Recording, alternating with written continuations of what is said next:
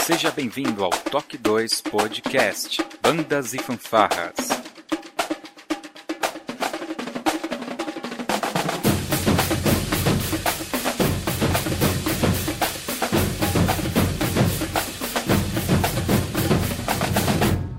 No ritmo da vida, na batida do coração. Eu sou inevitável.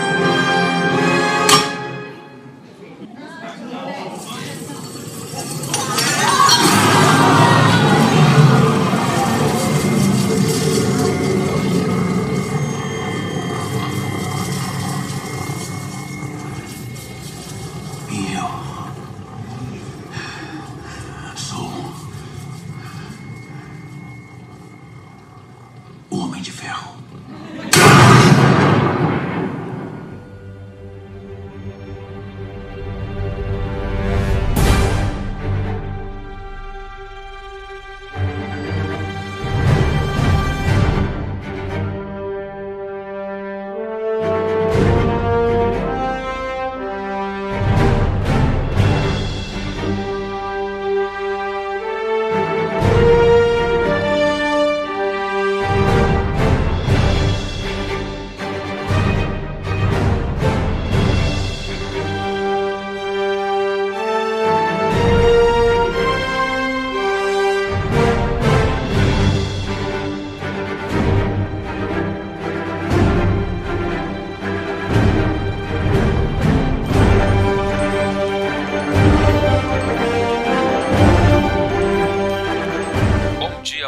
Boa noite, sejam bem-vindos a mais um Toque dois Podcast Bandas e Fanfarras, no ritmo da vida, na batida do coração. Eu sou o Josisley, aqui diretamente de Ribeirão Pires e diretamente de Olinda, lá no Recife. Fabiano, seja bem-vindo. Opa, tamo aí, somos nós. Legal, Fabiano, rapidinho, quantos graus aí no Recife hoje? quarenta, a sombra. Meu Deus do céu, haja, haja ar-condicionado. Muito bem, e hoje nós vamos falar de Vingadores Ultimato. Então a gente fez a escalação da nossa equipe nerd para falar um pouco sobre esses heróis. Temos aqui o nosso músico nerd, que é o Fabiano, vocês vão perceber. E tem lá diretamente de Ferraz de Vasconcelos, é, o tocador de tuba da fanfarra de Caeiras, Auro. Seja bem-vindo, Auro. Leia, equipe aí toda. Boa noite, obrigado mais uma vez pelo convite. Espero poder fazer jus ao, ao todo o nível aí do podcast durante essa gravação. Tem bastante assunto pra gente falar.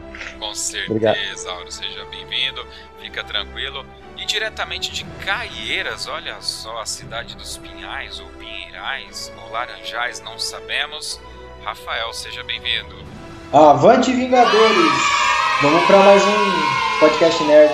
É isso aí, não é porque a gente toca em banda e fanfarra e ouve Mozart e Tchaikovsky que a gente não vai curtir, né, os quadrinhos e os heróis aí do cinema. A gente já vai falar mais logo depois da nossa vírgula sonora.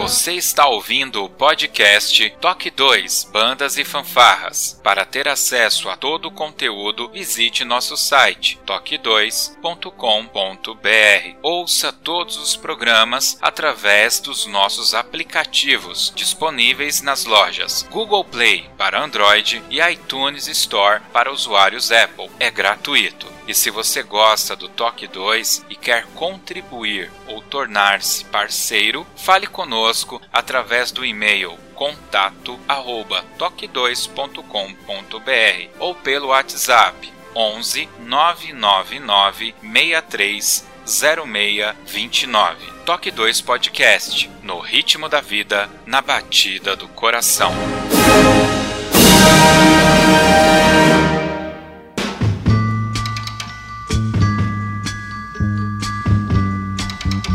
Listen, baby,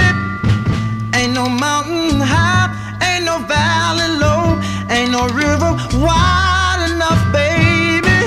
If you need me, call me. No matter where you are, no matter how far. Don't worry, baby. Just call my name. I'll be there in a hurry. You don't have to worry. Oh, baby, there ain't no mountain. Muito bem, meus queridos. Depois de anos, estreia aí o filme que tá fazendo um fechamento, né, desse momento da Marvel nos cinemas. E não podia ser diferente, a gente precisava falar um pouquinho desse filme, porque é um fenômeno, e isso é fato. Auro, eu acho que você é o nosso nerd aqui mais experiente, até, diria que até um pouco na idade também, né? Você esperava um dia ver o filme de uma equipe como os Vingadores no cinema, um filme desse tamanho, né? Olha, na verdade assim, como ele, a gente fala de um filme, mas na realidade ele é o final de uma saga, né? É uma saga contendo aí um pacotão de vinte filmes e onze anos. E se a gente vê por esse ponto de vista, que é uma, a grandeza de, de um pacotão, é realmente um fechamento com um chave de ouro. Eu, eu espero que a, a, quer dizer, a, a Marvel ela subiu tanto a, a madeira para passar embaixo agora, que ela mesma vai ter trabalho de manter essa, essa vibe aí, essa vibe bem, bem elevada. A gente espera que o futuro da, dela seja bem elevado, ainda mais depois da, da compra da Fox. Aí não, a gente tem um monte de perguntas a serem respondidas, né, nesse futuro. Agora, quanto à questão de quadrinhos e histórias de heróis, desde que me conheço por gente, com certeza esse é o filme ápice. Nós temos aí para comentar coisas muito boas, umas pequeníssimas falhas também, que ninguém é perfeito, mas uma, uma coisa é certa, nós, vamos, nós falaremos de falhas, porém, não, tira, não tirou nem um pouquinho o brilho da, da, da grandeza do, do final dessa história. Tem bastante detalhe nesse sentido. Eu gostei muito, muito mesmo do, do filme. Tanto que eu já assisti duas vezes. Meu Deus. Os caras estão com disposição mesmo. Três horas no cinema. Rafael, fala aí um pouquinho, cara. Você já é o, é o mais novo aqui entre nós, né, cara? Então acho que você teve uma sensibilidade totalmente diferente, né, da nossa. Aliás, aproveitando aí para avisar o público que vai ter spoiler a rodo aqui. Não tem como falar desse filme sem a gente acabar citando fatos do próprio filme, né? Então fiquem atentos. Se você ainda não assistiu, por favor, ouça pela, por sua conta e risco. E aí, Rafael? Ó, oh, se você for parar pra ver, quando lançou o primeiro Homem de Ferro eu tinha dezesseis. Eu cresci basicamente acompanhando esta saga. Então acho que assim, esse Vingadores, ele é o fechamento de uma experiência no cinema. Uma experiência que nunca antes tinha acontecido. E eu acho dificilmente a própria Marvel replicar essa experiência. É... Como que... Acho que talvez... algo que chegou perto, mas não foi, foi Harry Potter, que eu cresci lendo os livros e acompanhando, e eu passei da minha adolescência à minha fase adulta acompanhando Vingadores. Então, como experiência, esse filme é fecha com chave de ouro. Como filme, a gente vai conversar. Muito bom. Fabiano, eu me lembro que você era um assíduo leitor de gibi. É, me lembro que você é, realmente tinha pilhas de gibi na sua casa. Eu era pivete, ia lá. Uh, e eu imagino que você deve acompanhar bastante essas histórias, né, cara? E como foi a sua experiência chegar no cinema e ver essa saga, cara, ali acontecendo? É, eu, eu já leio há bastante tempo, né? É, e realmente que, é, tem os heróis que a gente já esperava que fosse ao cinema. Capitão América, assim, que é um... Já teve até filme do Capitão América antes da Marvel, né? Essa Marvel que a gente conhece hoje em dia, bem tosco. Mas, assim, o que me surpreendeu durante essa saga toda foram eles usarem heróis tipo Guardiões da Galáxia, que ninguém... o grande público não sabia quem é, né? Loki, ninguém sabia quem era, né? É... E fazer isso se, se tornar legal, assim, atrativo para o grande público, né? É, então, eu curto pra caramba... É, já conheci os personagens dos gibis e, e vi que as adaptações foram muito bem feitas, né? Claro, tem algumas coisas que tem que ser corrigidas para ir pro cinema, que senão não funciona, mas eu curti pra caramba, velho, a saga assim toda. Eu assisti todos os filmes da saga com meu filho, inclusive, né? O João não tem tantos, o João só tem oito anos de vida, Mas ele já assistiu todos os filmes da Marvel também. Ele me cobra até quando sai um filme novo. Papai, a gente tem que assistir, a gente tem que assistir, a gente tem que assistir. Né? Então acho que é super legal. Foi super bem. A Marvel foi super feliz, assim, na escolha na, das histórias que, que. Até os filmes que eu achei mais fraco, né? Os primeiros filmes do Thor, eu achei bem fraco e tal. Mas você vê que depois eles fazem um sentido na trama geral, né? Então achei legal. Curti pra caramba. Muito bom. Auro, você consegue fazer uma sinopse do Vingadores Ultimato pra gente? Bem, a, a ideia central do filme seria fazer jus ao próprio título da, da, do grupo, né? Vingadores, realmente. Se vingar de alguém, porque tudo que aconteceu nos últimos filmes foi... Eles to- tomaram uma surra legal, principalmente no, no penúltimo filme da saga, que foi o Guerra Infinita. E até então, é, como o próprio, como o próprio Homem de Ferro falou assim, a gente podia ser os precavidos, né? Mas não, não teria graça se eles... simplesmente preparassem o terreno para não acontecer nada. Como tudo aconteceu e depois eles tinham ações reativas, fizeram jus a, a esse termo Vingadores. Eu achei interessante eles terem, tentarem ter respostas para as ameaças que antigamente eram somente é, dentro da Terra, depois passaram a ser fora dela também. O Fabiano citou aí o Guardiões da Galáxia, que a Marvel é, fez meio que despretensiosa essa, essa, esse lançamento, e acabou dando muito certo, o pessoal gostou. E também foi um salto daquele plano Terra para o plano é, é, cósmico, que é, é para onde a Marvel está se, tá se direcionando agora, né? É, já tem alguns filmes aí confirmados nessa, nessa direção, tipo os Eternos, a continuação dos Guardiões da Galáxia, que né, só está faltando bater o martelo, mas ela tá, já está escrita, né? já, tem um, já tem um roteiro, só que tem alguns trâmites para passar. É, eu vou fazer só um parênteses na pergunta que você fez, porque a gente usou muito o termo saga, né? E é realmente, não dá para falar desse filme sem falar do que vem atrás, a saga. Uma curiosidade, a gente fala, poxa, onze anos, uma saga é longa, né? O Fabiano citou até o filhinho dele, que é mais novo do que a própria saga inteira dos Vingadores, né?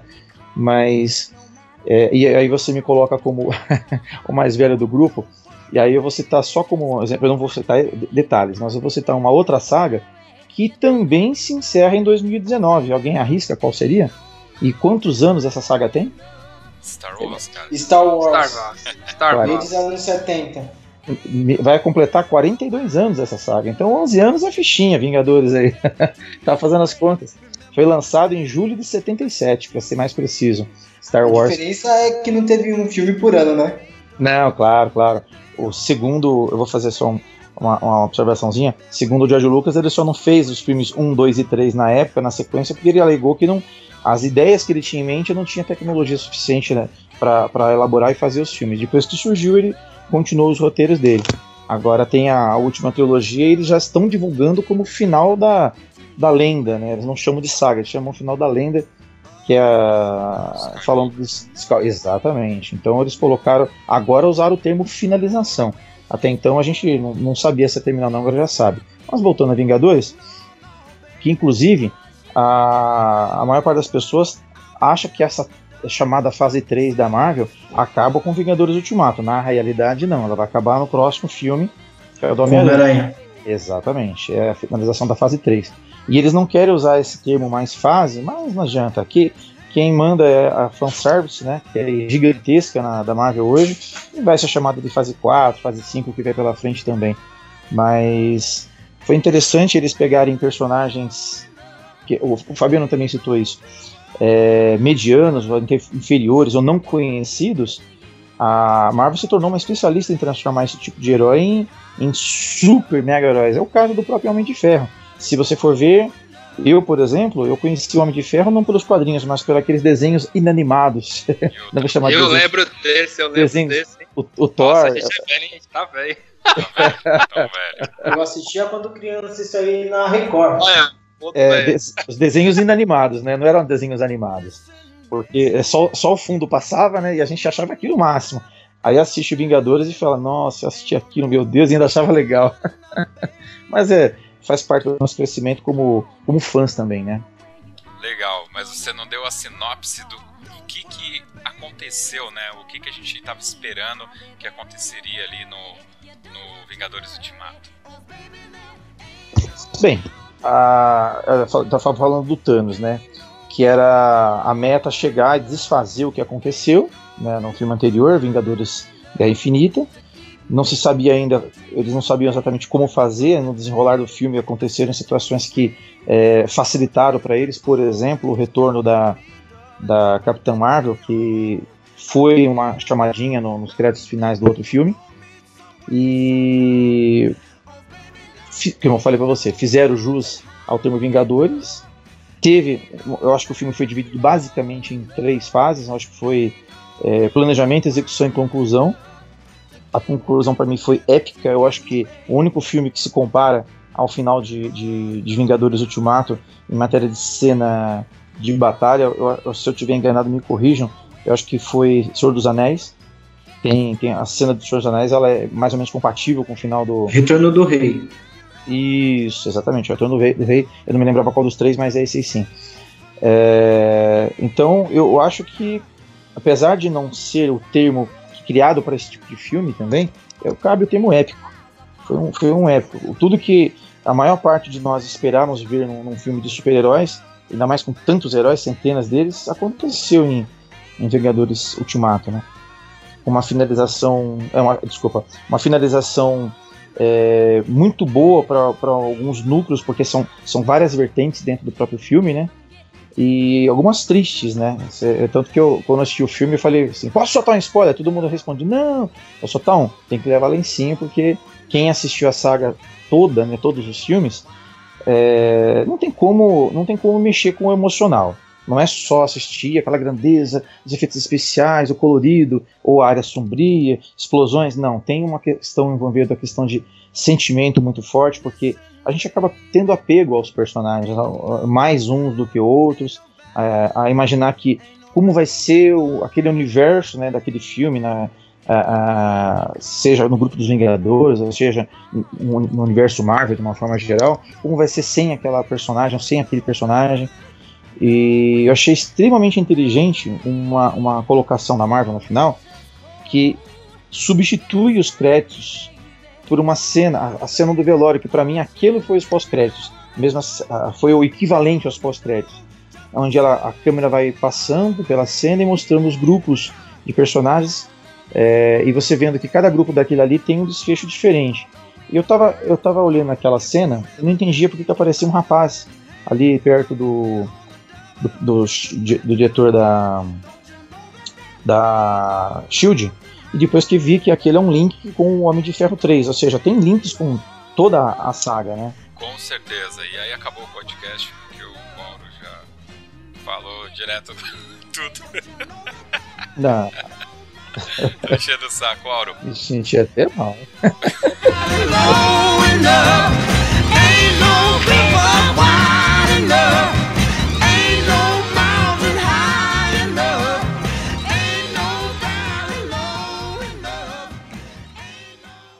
Uca chaca, uca, uca, uca chaca, uca, uca, uca chaca, uca, uca, uca chaca, uca, uca. I can't stop this feeling deep inside of me. Girl, you just don't realize what you do to me when you hold me in your arms so tight. You let me know everything's alright. I'm hooked on a feeling.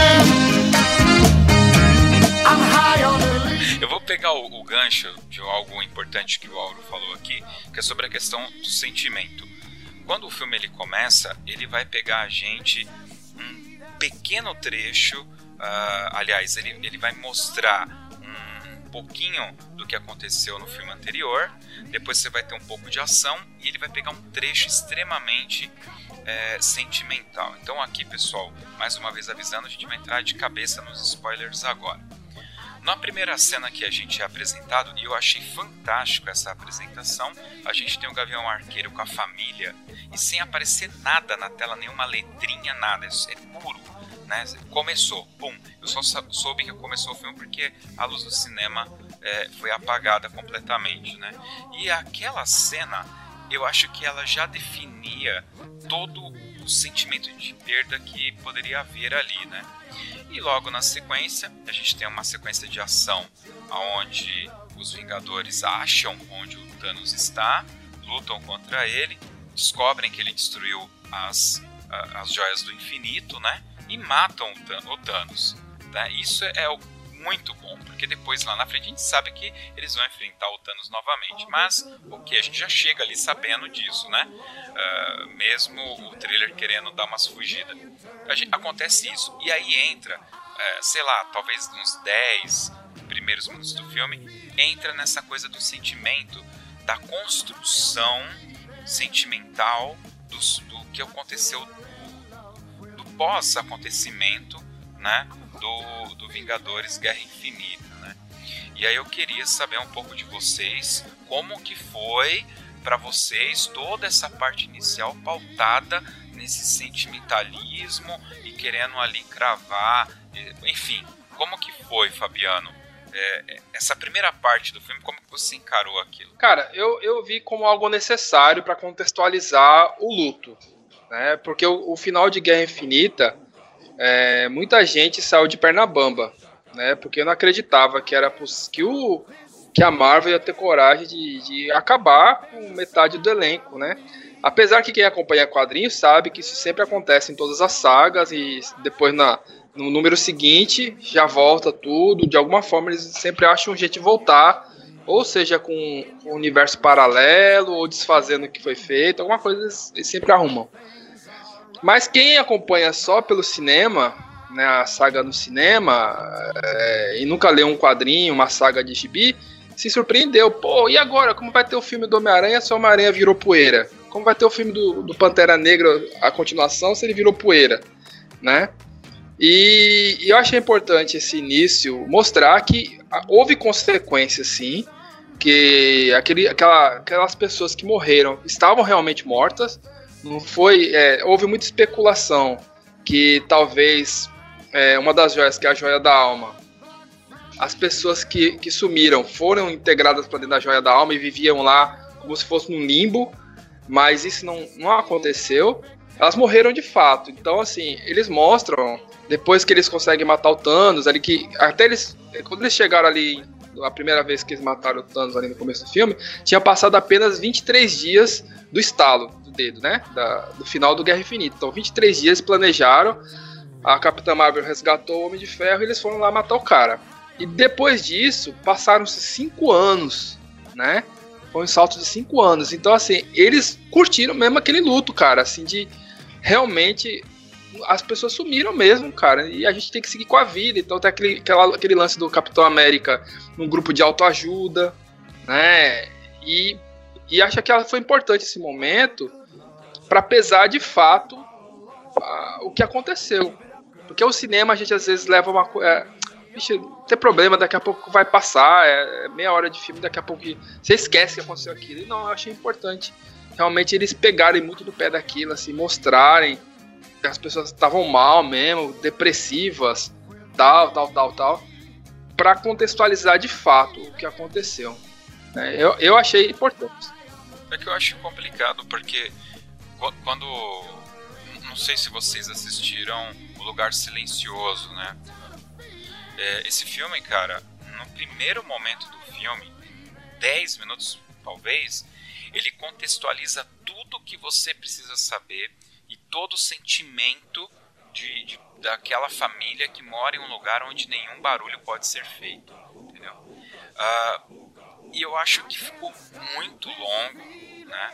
É, acho até que foi bem, não, não, não vou falar que foi chato, porque não foi, né? Mas eu achei muito longo, assim. Parece que eles queriam efetivamente que, aquela, que o filme fosse em três partes e que essa primeira parte ocupasse toda uma hora de filme, sabe? Eu senti uma gordura ali. Pra você foi tudo bem, Rafael? Como que foi aquele início? É, esse início, pra mim, ele, ele foi muito do que o Fabiano falou. Foi pra mostrar que existem consequências que no cinema a Marvel construiu essa consequência. Para mim, uma da, esse início foi bem pesado, por assim dizer, é, em questão não de ser arrastado, mas eu gostei, eu gostei do que foi feito, por mais que tenha sido longo. É, a morte do Thanos para mim foi uma surpresa, deu um pulo na cadeira, eu tomei um susto na hora que o Thor arranca a cabeça dele. É, mas o arco dramático que tem em cima do, do Clint, em cima do Capitão, é, é bem pesado, mostra realmente o luto e a consequência deles. É, e ali já começam as diferenças. O Capitão, ele assume aquilo que o Falcão era. Ele liderava um grupo de autoajuda para ajudar como podia os que ficaram, entendeu? Porque não são só os Vingadores que ficaram, metade da população, e ele podia... acabou as guerras, acabou tudo. Então ele ajudava de como poderia se ajudar, entendeu? Uma coisa legal que, que eu vi foi, acho que o diretor, um dos diretores do filme estava nessa cena. E foi bem, bem... eu gostei, de verdade. Acho que pra mim esse arco é melhor que o segundo ato. Não. Não dá pra falar qual arco é melhor. Não dá. Eu não consigo agora. Eu deixo o Auro falar porque ele é mais entusiasta que você, então, cara. Não é, Auro?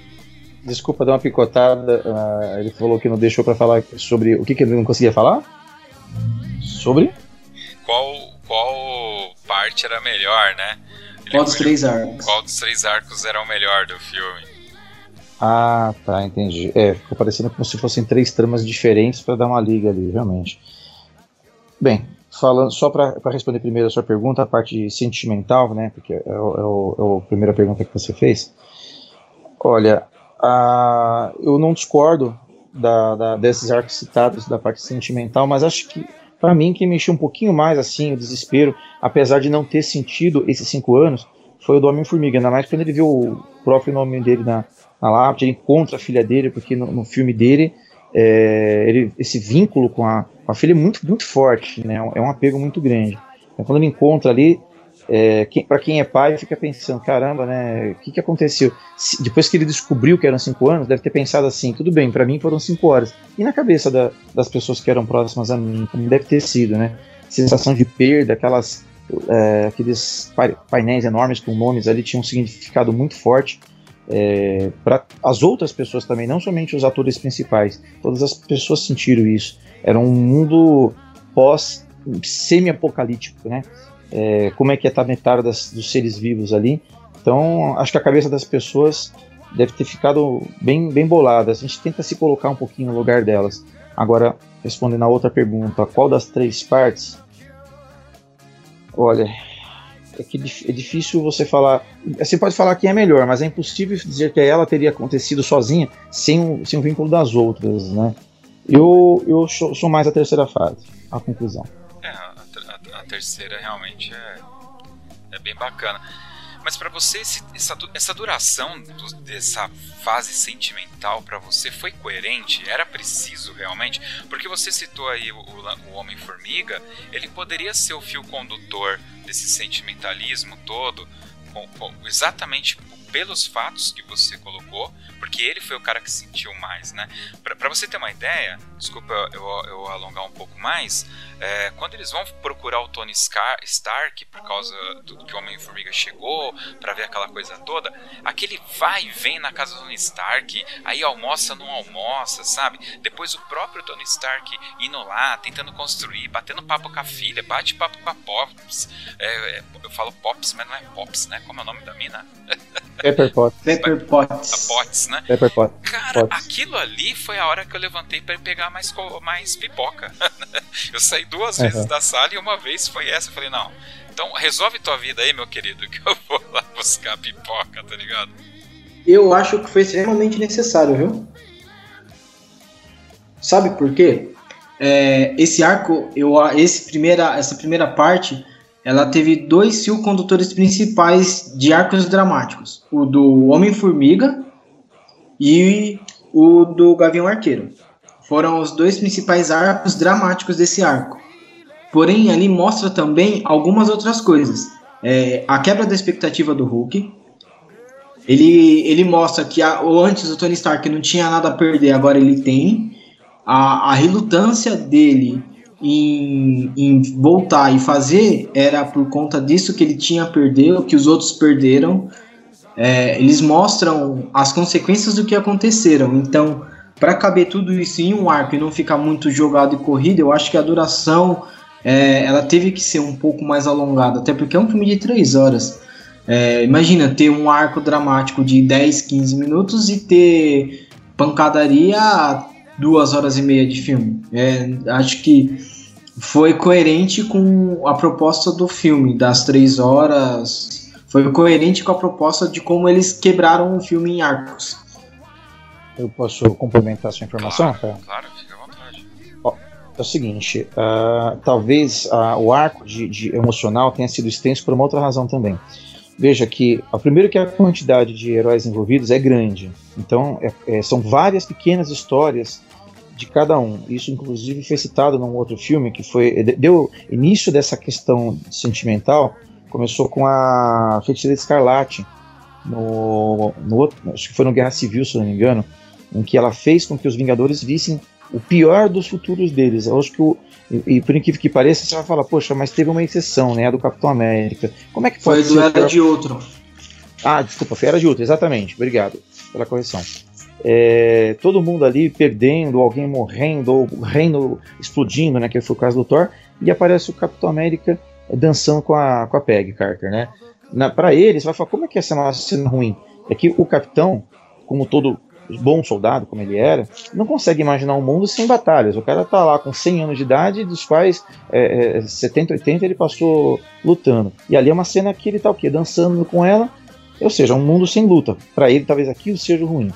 É, todos esses arcos sentimentais que vieram lá dos outros filmes, eles tiveram as, os seus devidos segmentos ali. Tinha que haver uma motivação para o quê? Para se vingar. O que é mais... que é mais motivação do que você ter mexido com o íntimo de cada um desses, desses heróis? Não mexeram, tipo assim, ah, explodiram uma torre lá e, e eu apanhei do bandido. Não. Poxa, que nem o Rocket, por exemplo. O Rocket perdeu todo mundo. Todos. É, é, uma, é um grupo relativamente grande ali, né, a, da, dos Guardiões, e só sobrou um. E detalhe, né, um dos personagens que é o que ele mais gostava, ele perdeu duas vezes, né, que é o Groot. Ele... Então você fica imaginando como é que tá, como é que tá a cabeça de um personagem desse durante o filme. É, foi longo, na minha opinião, em função de ter várias pequenas histórias. Nós não estamos falando de três ou quatro Vingadores, nós estamos falando de, de muitos, muitos sobreviventes, né? E cada um teve uma perda mais significativa do que o outro. Eu só citei aí o Rocket porque eu acho que em número de, de perdas ele foi o que teve mais, né? É, eu particularmente acho que aquela cena quando eles vão buscar o Hulk foi extensa demais, sem necessidade, foi muito... fanservice, talvez. Aquela brincadeira dele tirar foto ou não do, do Homem-Formiga e tal poderia ser inserida em qualquer outro momento do filme. É que tem coisas que parece que eles pegaram e criaram aquela sketch para aquilo acontecer. E, e aí é onde o roteiro tem que trabalhar, né? É, é o ponto que eu sempre pego no pé. É o roteiro trabalhando em prol do, do, do, do, dos acontecimentos, né? A gente mais na frente vai falar da Nebulosa. E aí a gente vai amarrar mais essa questão do, do roteiro. Essa parte sentimental toda que rolou, pessoal, qual foi, assim, o momento mais marcante para vocês, Fabiano? Cara, eu, eu vou, é, estava conversando antes e eu falei que eu ia ser o do contra. É, vocês todos falaram que não gostaram do personagem, mas eu acho que o Thor é, foi o que mais mostrou ali... Uh, A conse- as consequências, né? A, ele ficou muito culpado, depressão total, né? Apesar deles terem mudado totalmente o Thor desde o primeiro filme dele solo até agora, é, mas assim, é, eu vi que realmente ele foi o que mais assim ap- aparentemente mostrou isso, tanto fisicamente, né? Que achei super, super da hora eles mudarem totalmente, que o cara era é um É um deus, né? Um deus do trovão. É um sorvete derretido. É. E, isso tá bem representado. Eu também, cara. Tamo junto, hi-fi. Pá! Assim. Então, assim, eu achei legal pra caramba o lado do Thor, assim, que mostrou ele realmente assim, acabado com, com o que aconteceu, mesmo ele tendo conseguido matar o Thanos da segunda vez, a, a, a, o sentimento de culpa que ele ficou por primeira vez foi grande, assim, e aquilo acabou com ele de uma forma assim, que ele ficou mal, cara. Então, assim, acho que foi um personagem, assim, que nessa primeira fase ficou bem claro, assim, a, o que aconteceu. Um dos que eu não gostei, de, de fato, foi o do Gavião Arqueiro, que a, a, o lance do começo foi legal, né, de, legal, assim, foi bem representado, ele ter perdido a família, mas o lance dele virar o Ronin, cara, ficou meio jogado, assim. O José falou que foi muito extensa essa parte, mas o Ronin ficou jogado, cara, tá ligado? Eu não, eu não curti, assim, eu acho que eles poderiam ter aproveitado melhor o novo, a nova personalidade dele. Só colocaram ele de moicano e com a tatuagem, pô, tá ligado? Então, assim, acho que jogado, ter melhorado ele, trabalhado ele um pouquinho mais, tal, tal. Ô, então, Fabiano? Falando assim, o Thor é o que eu gostei. Oi, pode falar. Eu vou, só só pra pegar o gancho do que o Fabiano falou, É, várias mudanças de personalidade foram deixadas meio que no ar, não foi só a dele não, deixaram também a do professor Hulk, é, ficou, ficou largado, isso aí não deram uma, uma explicação como aconteceu, ah, já foi lá seis meses no laboratório e acabou. Eu, acho eu que vou concordar discordando. Eu acho que assim, para o filme não ficar mais extenso, eles tiveram que fazer cortes de edição, e nesses cortes de edição, com certeza essas cenas do Hulk foram embora, tá ligado? Porque é muito Hulk, gente, pelo amor de Deus. Exatamente, mas assim, o conflito do Hulk no Guerra Infinita era muito grande, dele não querer se transformar no Hulk, Bruce Banner não conseguir se transformar no Hulk, então eu acho que isso merecia uma explicação de desfecho, entendeu? Pra esse filme, e não simplesmente atrás dele pronto, falar e citar, assim, não, eu fiz um negócio assim e acabou, entendeu? É que eu acho que eles já fizeram errado lá atrás, porque é, quando eles falam, não, o Hulk não quer se transformar, pra mim é o mesmo efeito é, do que aconteceu com o Thor é, nesse, nesse filme, ele ficando gordo. Tipo, foi pra travar ele porque tinha que um outro personagem se destacar, entendeu? E foi, aconteceu lá atrás com o Hulk, e aí colocaram essa coisa. Então, pra mim, não vendeu a ideia que o Hulk tá com medo e não quer se transformar. Cara, o Hulk não tem medo de nada. Ele é um câncer humano, ele não tem medo, pelo amor de Deus. Sei lá, eu, eu realmente não. Uh, Auro, qual o personagem nessa primeira fase assim mais te impactou e você comprou a ideia, enfim? Uh, não sei se... Bem, um, um, po, um pouco de cada, mas assim... Uh, não sei se por ser um... Você falou mais velho, um pouco mais sentimentalista também... A parte que mexeu um pouco comigo também foi a da, do Tony, tanto do Tony quanto do, do, do Capitão América. O Capitão América, ele tem pessoas na mesma época, né, na época da fundação da Shield, e tanto que um pouquinho mais para frente, eu sei que já é outra fase, mas eu vou falar para dar, para dar um entendimento, do Tony vendo o, o pai dele, na realidade toda a história dele sem pai, sem mãe, É, a briga dele com o capitão quase que imperdoável, em função da, essa, essa parte de rebeldia dele, quando ele chega ele explode, né, com, com o capitão quando ele vem do, do espaço. Eu acho que mexeu bastante, porque, veja bem, ele, ele, se você for ver a história do Capitão América, do, desculpa, do, do, do Homem de Ferro, ele era um personagem secundário, ele se tornou o centro da, da, dos Vingadores, o cabeça, vamos dizer assim. Essa parte que envolveu os sentimentos dele quando ele tem aquele desabafo, foi uma das partes que mais mexeu comigo, assim, caramba, é, é, o cara tava só lá, meio que o cérebro do negócio, mas de um, de um momento para o outro, de uma cena para outra, ele se tornou de cérebro da, da equipe para o coração da equipe. É tanto que ele, teve que, ele foi um dos fatores geradores de motivação para que eles fizessem o que aconteceu na sequência do filme, né? E, surpreendentemente, justo o cara que é o cabeça virou o coração. Homem de Ferro. É, eu vou concordar discordando com o que vocês falaram em alguns aspectos, é, mas vamos lá. Pra mim, o melhor personagem desse primeiro arco foi sem dúvida o Stark, realmente. A pistolada que ele dá com o Capitão, tudo aquilo, é, aquele sentimento que ele descarrega, aquela raiva que ele descarrega, pra mim foi o ápice da primeira parte.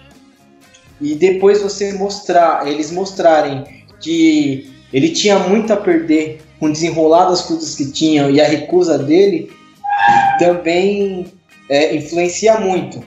entendeu? É, o, agora, por que, que eu discordo de vocês em algumas partes? O Auro falou é, é, sobre a, a lembrança do Capitão e que aquilo talvez fosse o maior medo dele. Eu discordo. Eu acho que o Capitão, por tudo que mostra de todo o arco dele, ele foi o único que... Ele é um homem sem medo. Ele, ele é o único que mostrou, na verdade, o final feliz dele. O que ele queria realmente, que... Ele é um homem deslocado do tempo dele. O que eu entendi disso é que o arco dele se fechou naquela visão, como todos os arcos se fecharam, se você for parar para ver. É, uma coisa que você falou, José, foi a questão que você não gostou do Thor por conta, e do Hulk por conta que eles, o que eles fizeram. No Hulk, no, no Guerra Infinita, eu até entendo. É, hum. E o Thor também, eu entendo bastante. O Thor foi um personagem que eu gostei bastante nesse filme, é, pelo arco dramático dele, não pela conta do é, piadista do filme, dele ser o piadista. O arco dramático do Thor foi sensacional. Agora, ter essa questão do... É, caramba, eu tava com uma palavra na, na ponta da língua que esqueci. Tá, vou voltar. Ó, é, essa questão do, do, de terem nerfado o Thor e o Hulk é, foi realmente uma, uma questão de roteiro, mas no Guerra Infinita teve uma coerência. O Hulk ali, na minha visão, não era medo, é que ele realmente ele não queria, a Terra não valia a pena, é, de tudo que vinha acontecendo com ele nos últimos dois anos. E o Thor neste, neste caso por conta de roteiro também, mas a questão é por conta dessa depressão que ele teve pós-Thanos. Ah, ele ficou com a culpa pra cima dele. Uma, e o que eu não concordo muito com o que o Fabiano falou foi a, a questão de que as, as coisas do Gavião não foram jogadas. Eu não achei jogado. Eu consegui entender todas as entrelinhas que eles passaram. É, pequenas frases, por exemplo, o, nos cinco anos é, é mostrado que a, a, a que a Viúva Negra estava atrás dele nesses cinco anos, vendo o que ele fazia, é, localizando ele, é, preocupada com ele. Mostra que ele estava correndo e matando essa, essas pessoas por não concordar que pessoas que realmente deveriam viver foram no estalo e pessoas que deveriam ter ido no estalo não foram. Então essa mudança de personalidade nele, ela ficou muito nas entrelinhas. Eu concordo completamente com essa questão do Hulk, que foi pra mim uma quebra de expectativa que eu não gostei. Bom, o meu personagem que, que pra mim definiu essa primeira parte e vai permear o resto do filme vai ser o Capitão América, tá? Só que eu não vou dar mais detalhes, porque quando a gente chegar na, mais pra frente eu quero falar um pouco mais sobre a minha visão do Capitão América no contexto geral aí. That you're in love with me, I'm hooked on a feeling, and I'm high on believing that you're in love with me. I said I'm hooked on a feeling, and I'm high on believing that you're in love with me.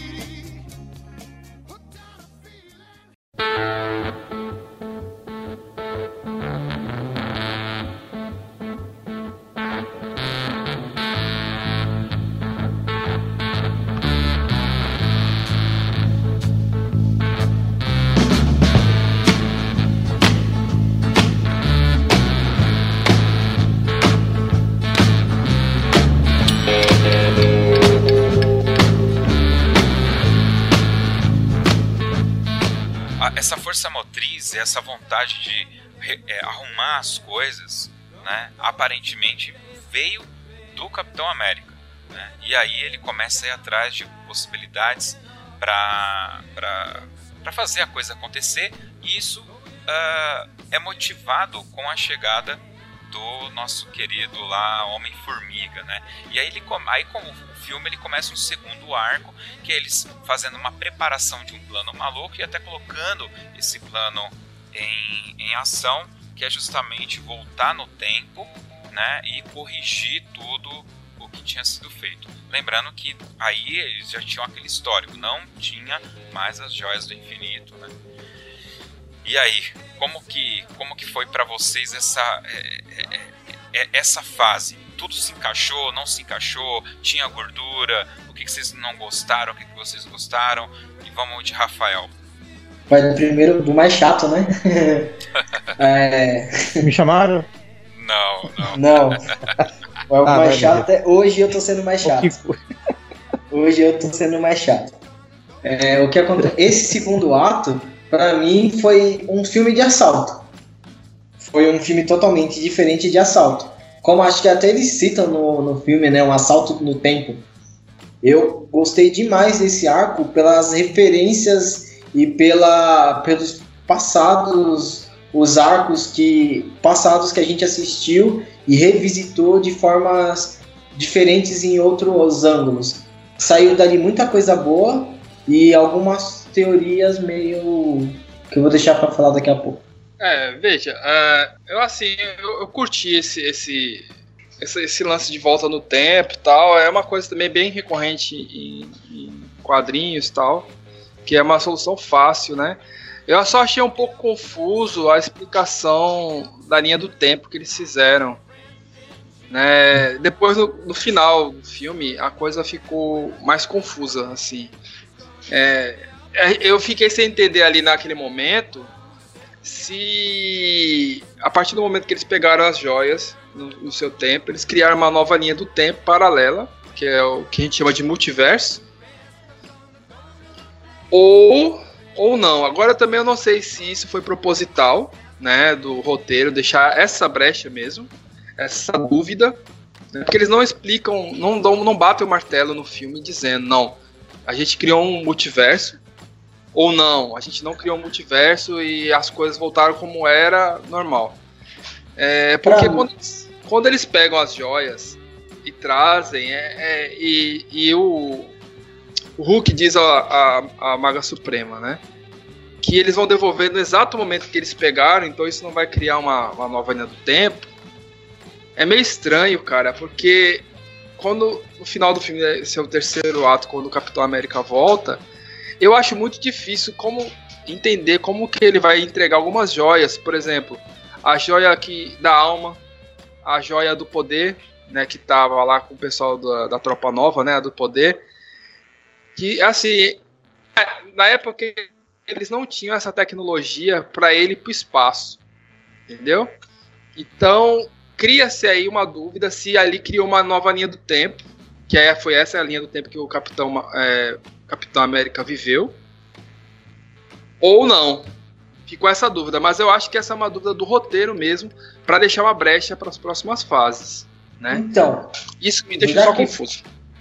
Então, já que você entrou, eu vou entrar no que eu queria falar, que é exatamente isso. Eu acho que o problema do filme foi não deixar claro para o público mais leigo é, essa questão de como vai, funciona a viagem no tempo. Eles até tentam falar que ah, é, viagem no tempo não é como nos filmes, como De Volta para o Futuro ou assim, o que acontece no passado não altera o futuro.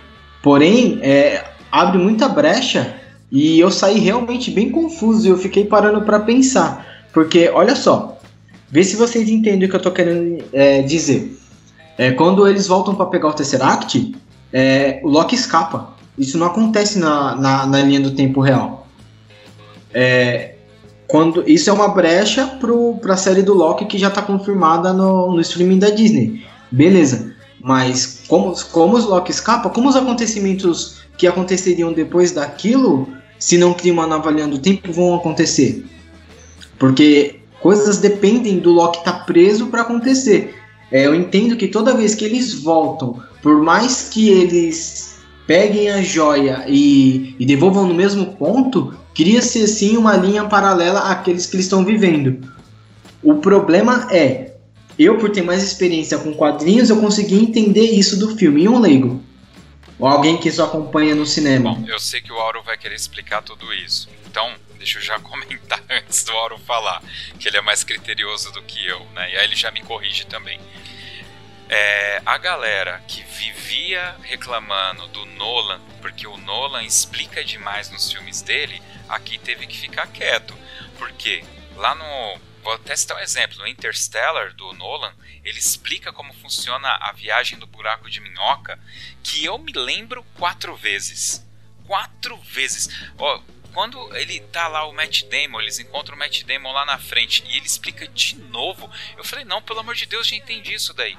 Cara, eles explicam a viagem no tempo, no, no Vingadores, várias vezes, várias, fora aquelas discussões antes da viagem, depois o Tony explica de novo, aí, ele, aí a menina lá do olho do Agamotto, a mina careca, ela desenha, literalmente, ela põe uma linha e faz lá a curva, e aí o Hulk fala, é, mas eu vou te devolver a, a joia aqui, então essa linha não vai acontecer, e ele põe a joia e a linha volta, então aquelas são linhas alternativas. Ele estava vivendo em outra, ele foi e devolveu. É, é como se ele entrasse por uma porta e entrasse de novo para devolver, né? É, é o mesmo conceito do que aconteceu com o Homem-Formiga. Para ele lá foram algumas horas, para todo mundo foi cinco horas, né? Então essa coisa do tempo e tal. Então para mim, cara, isso daí, a explicação de como funcionava a viagem no tempo, eu não tive problema. Essa fase de Essa fase aí inteira, né, esse bloco do filme, esse arco, pra mim ele não funcionou, porque pra mim ele foi bagunçado mesmo. Quando eles deram uma de origem lá, que eles voltaram no tempo, e do tempo eles voltaram no tempo, que foi o caso do Capitão América e do, do Homem de Ferro, aquilo ali, ele deu uma explicação mequetrefe, ele tirou partícula P I N do sei lá onde, Deus que me perdoe, porque tava contadinho, de repente eles estão viajando, viajando, viajando, e aí lá eles roubam pra poder voltar, mas aí já tinha virado uma baderna, cara. E aí ele, tá, ele vai voltar, já pegou quatro, ao invés de vou pegar só pra voltar. Enfim, pra mim, essa parte toda, ela é até legal. Adorei a briga dos dois, Capitão América, né? A, a fuga do Loki, cara, é muito... Tá na cara, assim, que eles não queriam... Eles queriam ressuscitar personagem, e eu já te falo, o Capitão América, ele devolveu a joia da alma. Quem que ele resgatou? A Gamora? Ou ele resgatou a Viúva Negra? Opa. Aí é que tá, ninguém. E outra, quem não, tá lá não. É quem? O pior vilão então, dele, mas, é o Caveira Vermelha. Vai, então, mas vai ter, mas ali ele não é o Caveira Vermelha mais, né? Ele é um guardião, sim, sim. E ele tem que calar a boca e fazer, tô aqui com a joia, me devolve uma alma. Cara... Não, é, não, é, não existe essa troca de joia por alma. É, foi explicado, o sacrifício ele não tem retorno, elas morreram, ele só está devolvendo ela para o lugar. Um problema que encontrei é, ele tem que devolver a joia, só que as joias elas estavam, é, receptáculo não seria a palavra, mas seriam, é, que palavra seria melhor que receptáculo para isso? Ela estava é... num planeta diferente da Terra e ele não viaja no espaço. Assim, não, não só isso. A, a, joia, a joia do espaço estava no Tesseract. A joia da mente estava no cetro do Loki. Ele levou as joias soltas. Ele tinha que devolver os artefatos. Isso, artefato. Ele, ela, cada joia estava em um artefato diferente. Tirando éter, o éter. O éter, é, o éter tinha, tirando o éter e a joia da alma e a joia do tempo que estava no olho de Agamotto, que foi retirado do olho, as outras joias elas estavam em artefatos. O, o, ele tinha que devolver o Tesseract, não a, a joia. Não, mas na hora que o, Star, o Tesseract o Tony foi Stark destruído. Dá o estralo, ele tá com todas as joias naquela luva mecânica. As, lo, as Sim, joias estavam as joias. Fora dos artefatos. E na hora que ele Sim. viaja, até onde me lembro, ele vai com uma maleta. Uma maleta e a maleta. Inclusive, ele, dev... né? é, ele devolve, inclusive, o martelo do Thor, né? Que o cabeção Sim. trouxe ele. Idiota. Sim, mas se eu não me engano, na, na maleta tinha as joias, não os artefatos. Porque senão Sim, era pra só, mostrar o certo. Só joias. Certeza. Só joias, né? Só isso joias. É um furo. Eu, isso eu achei um furo, porque ele tem que devolver os artefatos. Ele tem que devolver o Tesseract, não a joia do espaço. Não, mas naquela altura ali, como eles falaram que ia devolver, ele foi lá e devolveu. Eu não, eu não sinceramente, isso pra mim não foi um problema, não. Manda bala, Auro, você tá aí se coçando. Bem, o, a palavra mais citada de todas as partes do filme foi a palavra roteiro. Ela vai ser citada até o fim, com certeza. Bem, são realmente furos de roteiro. Vamos falar primeiro do que o Fabiano falou, Capitão América. É, a própria, a próprio autor do filme fez uma regra. A regra é tudo aquilo que você falou, José. Explicou lá três, quatro vezes a viagem no tempo e tem uma regra. Ah, até a Nebulosa e o Hulk discutiram sobre a regra, explicaram, belezinha, ficou entendido, ponto.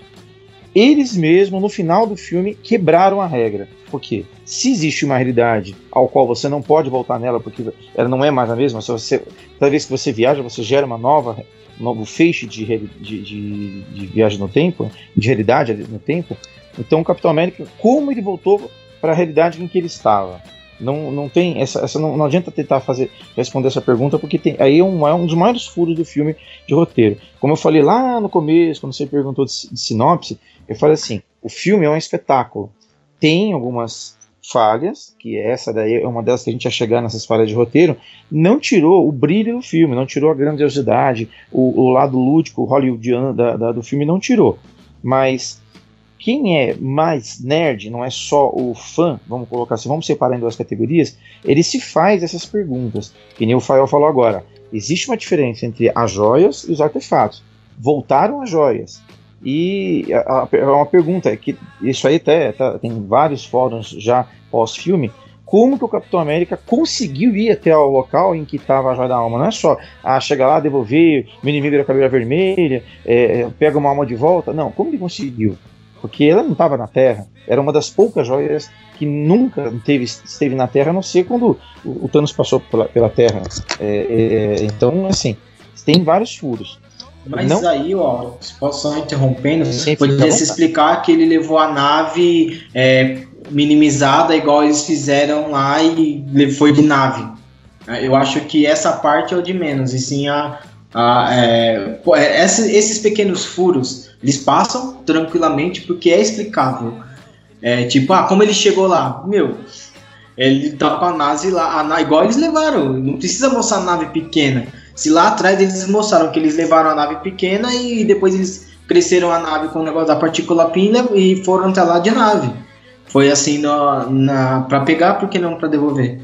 Ah, deixa eu só retomar, agora aproveitando que você falou a respeito de partículas PIN, José ficou, ficou com, uma, com uma lacuna, uma dúvida a respeito daquela segunda viagem do Capitão América e do Homem de Ferro para o passado, na década de setenta. Cada um deles tinha duas, duas cápsulas de partículas PIN, uma para ir e outra para voltar. Aí o que acontece? Eles perderam o Tesseract e te falaram assim, bem, só tem mais um jeito de conseguir. Aí tiveram uma ideia ali perto do carro, então vamos, vamos executar. Eles pegaram esta segunda, que era a de retorno, e foram para o passado. Ou seja, se desse errado esse plano, eles iam ficar presos lá. Foram fazer o quê? Encontrar o pai da criança, né? O cara que inventou as partículas PIN. E lá pegaram o, o que foi necessário. Quatro, podiam ter pego mais. Eles precisavam delas no, no futuro para retornar. E pegaram o Tesseract onde ele estava armazenado. Ele sabia que estava armazenado lá com o pai dele. Então isso, não, isso ficou claro. Essa não ficou, ficou tanta dúvida, não.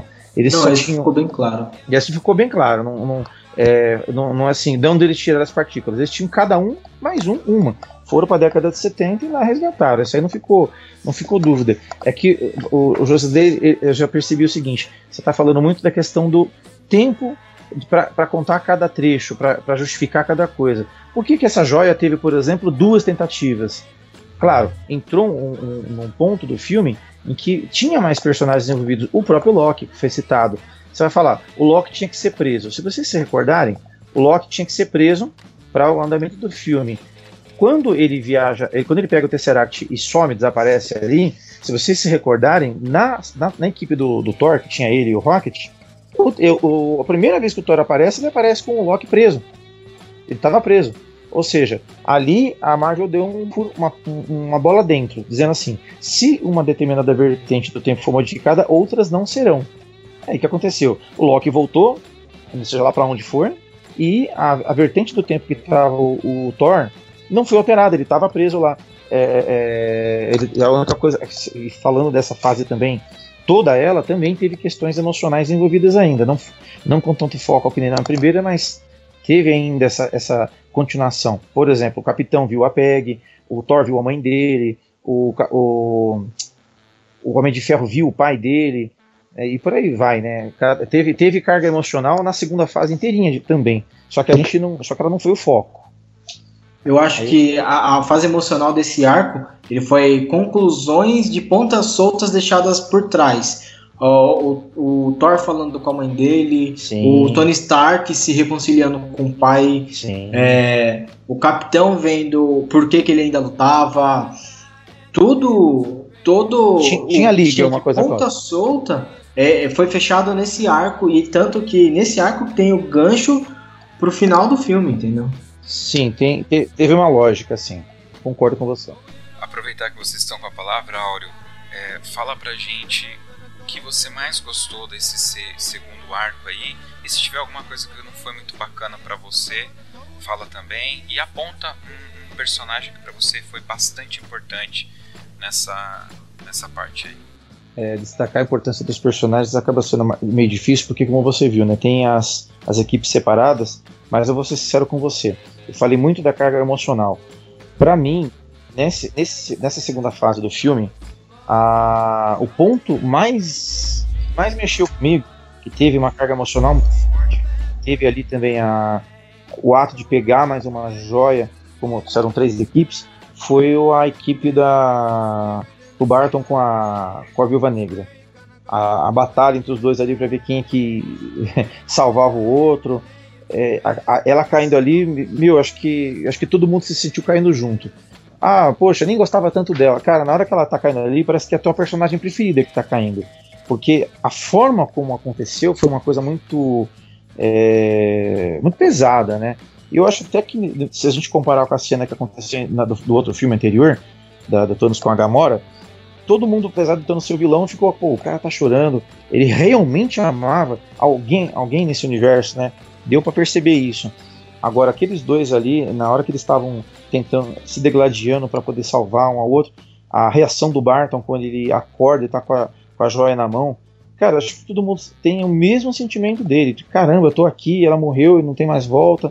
Aquele momento em que eles estão na beira do largo também, discutindo a respeito da perda da, da viúva, da Viúva Negra, eu acho que também isso foi um fator que gerou mais motivação ainda, turbinou mais ainda para chegar no, no terceiro ato do filme, essa questão da perda da, da Viúva Negra. Então eu acho que aquele núcleozinho ali da, da Joia da Alma foi o que mais mexeu comigo, apesar dos, dos outros que eu citei, tipo o reencontro do, da equipe lá do, do Capitão América com, com o Homem de Ferro, com o pai, com a com a ex-namorada dele lá, t- também foi legal, mas eu acho que o ponto ápice foi o da Viúva Negra, nesse segundo arco.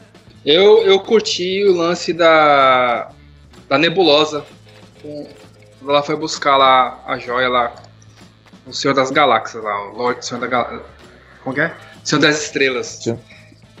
Eu acho que foi legal aquela cena lá, reviver o, o início do Guardiões da Galáxia, né? E também o lance dela, que também ficou meio estranho, É, que eu achei ali também a, a, a Nebulosa daquela época ter interferência da, da mente da outra, né? Eu achei estranho isso daí também, assim. Mas a, essa parte é legal, assim. Eu, o que eu falei na minha fala anterior, tem alguns, alguns furos que eu acho que foram propositais, né? Meio esquisito, assim, mas eu, depois eu saí do filme e fiquei pensando, mas acho que os caras fizeram isso pra deixar algum gancho para próximas histórias, sabe? Não pode concluir tudo, fechar tudo certinho, quadradinho, porque depois, é. senão, não tem como continuar. Fabiano? Oi. Vou fazer só um complementozinho que você falou a respeito da Nebulosa, desse porquê delas terem se interligado. Isso daí foi um gancho para o retorno do Thanos na terceira fase, na terceira fase do filme. Não, é, é, basicamente... Não, isso aí eu entendi. Agora, o que, eu, o que, eu não, que não colou para mim foi... como que a mente das duas, o Wi-Fi das duas se, se conectou ali, porque entendeu? Porque elas eram... Era, era... Eu tenho uma resposta. As eram conflito, conflito de I P foi legal. Nossa, eu tenho uma resposta pra isso. Conflito de I P eu gostei. Porque, veja, veja, em nenhum momento, em nenhum momento no, no filme dos Guardiões da Galáxia, por exemplo, foi dito que a Nebulosa tinha um Wi-Fi ou um Bluetooth. Você tá entendendo o que eu tô falando? Em nenhum momento foi dito isso. Então, assim, de repente, legal. A mente de uma começa a fundir com a outra. Por que, que não aconteceu isso com os outros, ou, os outros personagens também, quando chegaram na mesma realidade que os, que, que os seus comparsas, os seus iguais, assim, entendeu? Hum. O Capitão América, que a mente de um começou a fundir com a mente do outro, tal, tal, só a dela. Porque a Nebulosa, mais da metade dela é eletrônica. Né? É, então, isso que eu tô falando, mas nunca foi dito que ela tinha esse Wi-Fi embutido, esse Bluetooth. Mas eu nunca tenho... foi dito. Mas, mas eu tenho uma, uma resposta para isso. E é mais simples do que parece. É porque é a solução mais simples que a Marvel faz. Eles sempre pegam as soluções mais simples para entregar. É, o, seja o Rato libertando o Peter Quill, seja a Capitã Marvel resgatando o Stark. Essa foi a solução mais simples que eles entregaram. É, se você for parar para ver, é, diversas soluções que eles empregam são coisas simples. É, ah, por quê? Porque ela é metade máquina e deu conflito de I P mesmo. Ô, é, Rafael, o, o, o Rato não foi o Peter Quill, foi o Homem-Formiga, mas não, foi, não é isso que eu ia falar. Ali foi só um easter egg do Mickey. Eu também achei. Foi, ficou muito claro pra mim que aquilo ali foi o é, a Disney salvando a Marvel da falência de novo. Exatamente. Mas é isso, eu acho que assim, já, já pegando o gancho, a, pra mim a melhor cena também foi a, a cena da viúva com o Clint. O que aconteceu o oposto do que eu imaginei, que eu achei que ele ia se jogar e não ela. Ele ia se sacrificar por, pra, pela família dele e não ela. Isso mexeu comigo, porque quebrou uma expectativa mais pro bem. Eu falei, poxa, é, isso eu não acreditava. E se vocês forem parar para ver, nas visões da Era de Ultron, é, cada um vê uma coisa. E se vocês analisarem, na, na Era de Ultron, as visões se concretizaram. É, o escudo do Capitão quebrado, eles quase perdendo o que é a visão do Stark. É, e a única que não vê o futuro, vê o passado, é a viúva. Porque o futuro dela é a morte. Se vocês for parar para ver, é o sacrifício dela. A lógica. Eu já estava muito focado no Capitão América, né? E ali aquela parceria com o Homem de Ferro, para mim foi bem lógico, porque você teve o, o Guerra Civil e eles criaram um clima em cima daquilo. Então eu achei, eu estava muito focado, mas nesse arco eu comecei a prestar atenção na, na, na Nebulosa. Eu acho que ela, nesse arco, a participação dela foi muito forte, até pelo motivo que o Auro levantou, porque ela vai ser o estopim que vai fazer o Thanos daquela realidade é, perceber o que está acontecendo. Ele lê toda a memória da, da, da, da mina lá, né, da Nebulosa, e cria o plano dele. Então realmente eu acho que nesse arco a Nebulosa ela já se destacou, e a gente vai falar mais da Nebulosa agora.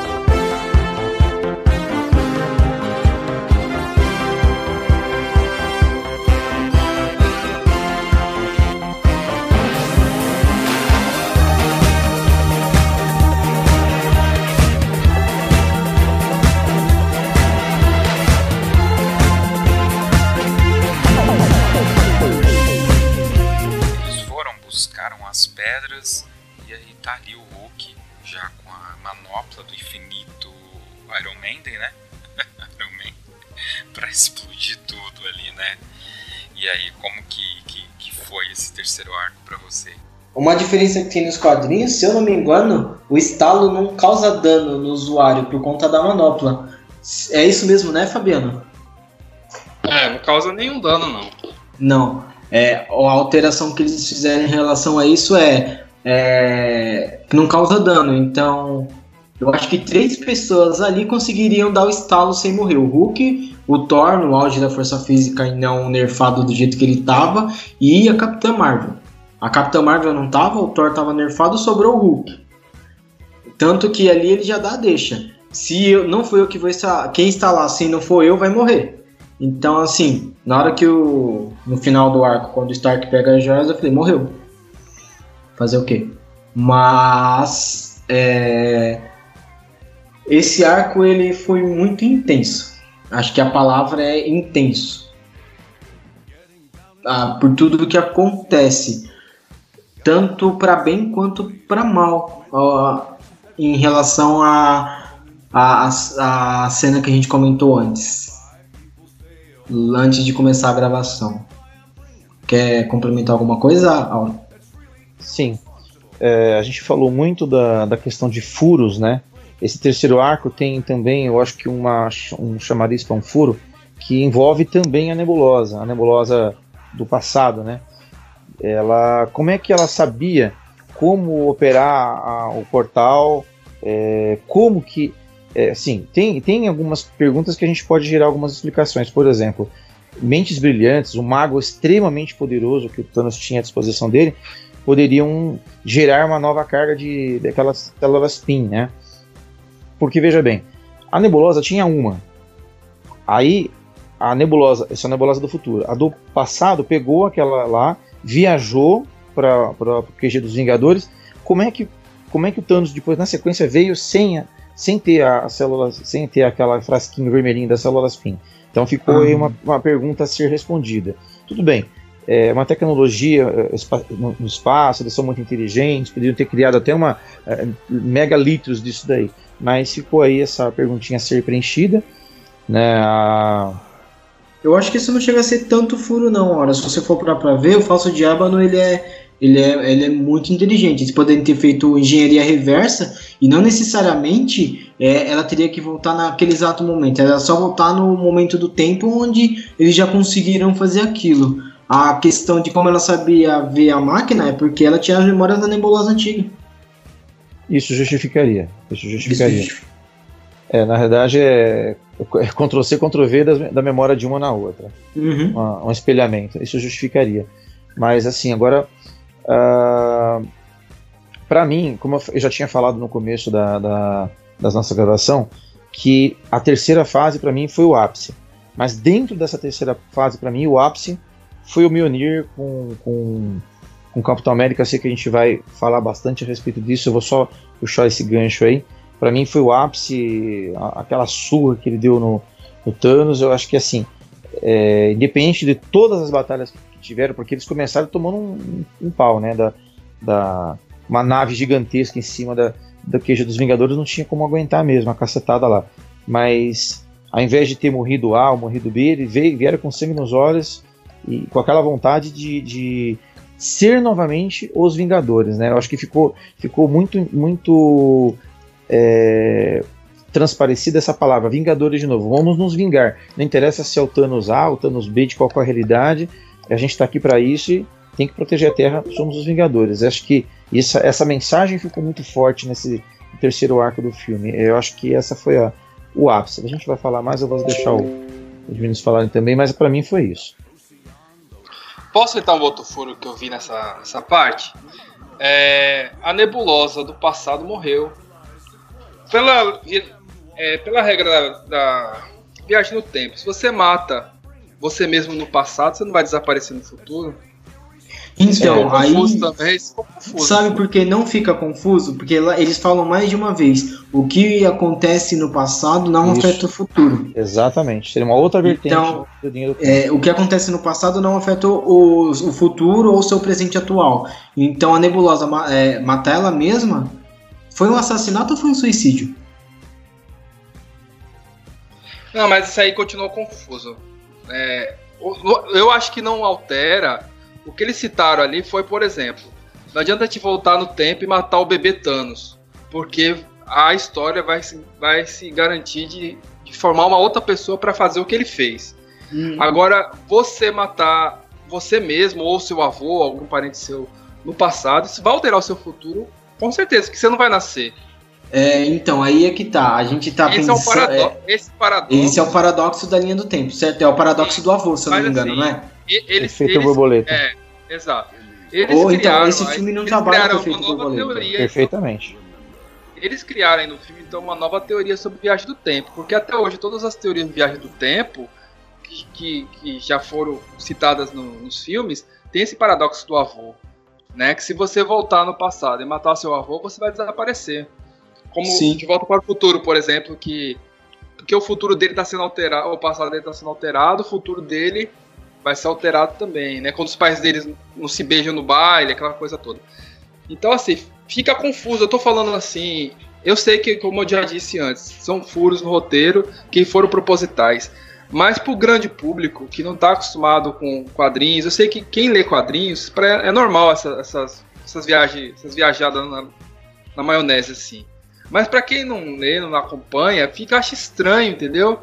Então acho que é desnecessário. Seria desnecessário fazer isso. Acho que ela poderia ter pego a Nebulosa, aberto um portal e jogado ela de volta pro passado, deixado ela lá, no vácuo, sei lá.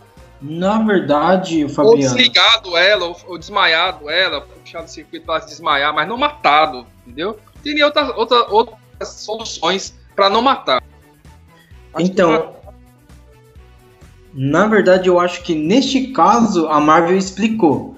É, ele, eles deixam até claro, em uma cena, quando eles estão citando vários filmes de viagem no tempo, eles deixam bem claro que esqueçam tudo isso... Esquece de Voltar para o Futuro, esquece X filme, Y filme. Eles citam um monte de filme que eu não vou lembrar, só vou lembrar do De Volta para o Futuro. Eu que eu este, e, isso não acontece. É, isso é filme. É, isso é muito mais complicado que isso e não vale a pena explicar. O que você tem que entender é o que acontece aqui e não vai alterar ali.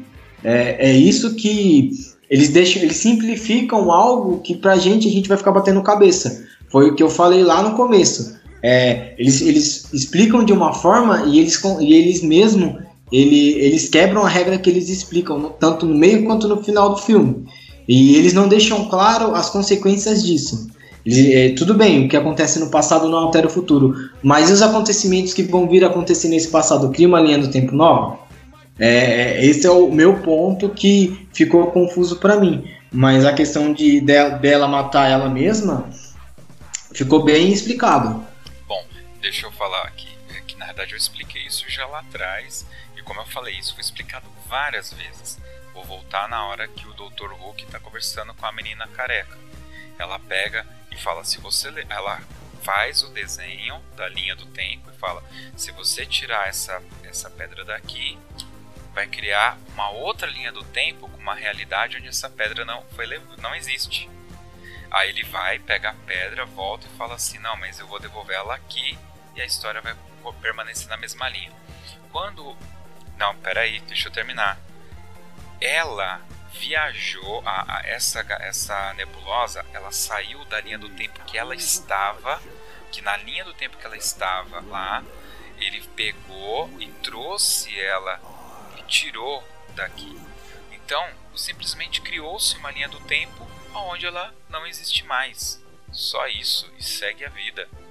Tanto, e essa outra que estava aqui, ela está na linha do tempo onde ela continuou, onde ela perdeu a irmã dela, o Thanos matou a irmã, e tarará, ela está ali. Aquela outra lá, a história daquela linha de frente, daquela linha temporal vai seguir numa outra direção onde ela não existe mais. E, e o filme explica isso três vezes, se boiar quatro. Então, mas aí, aí é, é, fica é confuso. O multiverso que eu tô falando, que para o grande público não sabe o que é multiverso, entendeu? Que, que a, a D C tá começando a apresentar isso agora nas séries dele da T V, que é o que eles chamam de Terra um, Terra dois, Terra, até o Terra cinquenta e dois. Ah, mas eu mas a Marvel, Flash a Marvel apresenta isso na segunda temporada. E Flash, claro, na, na, na D C, mas a Marvel ainda não apresentou o multiverso.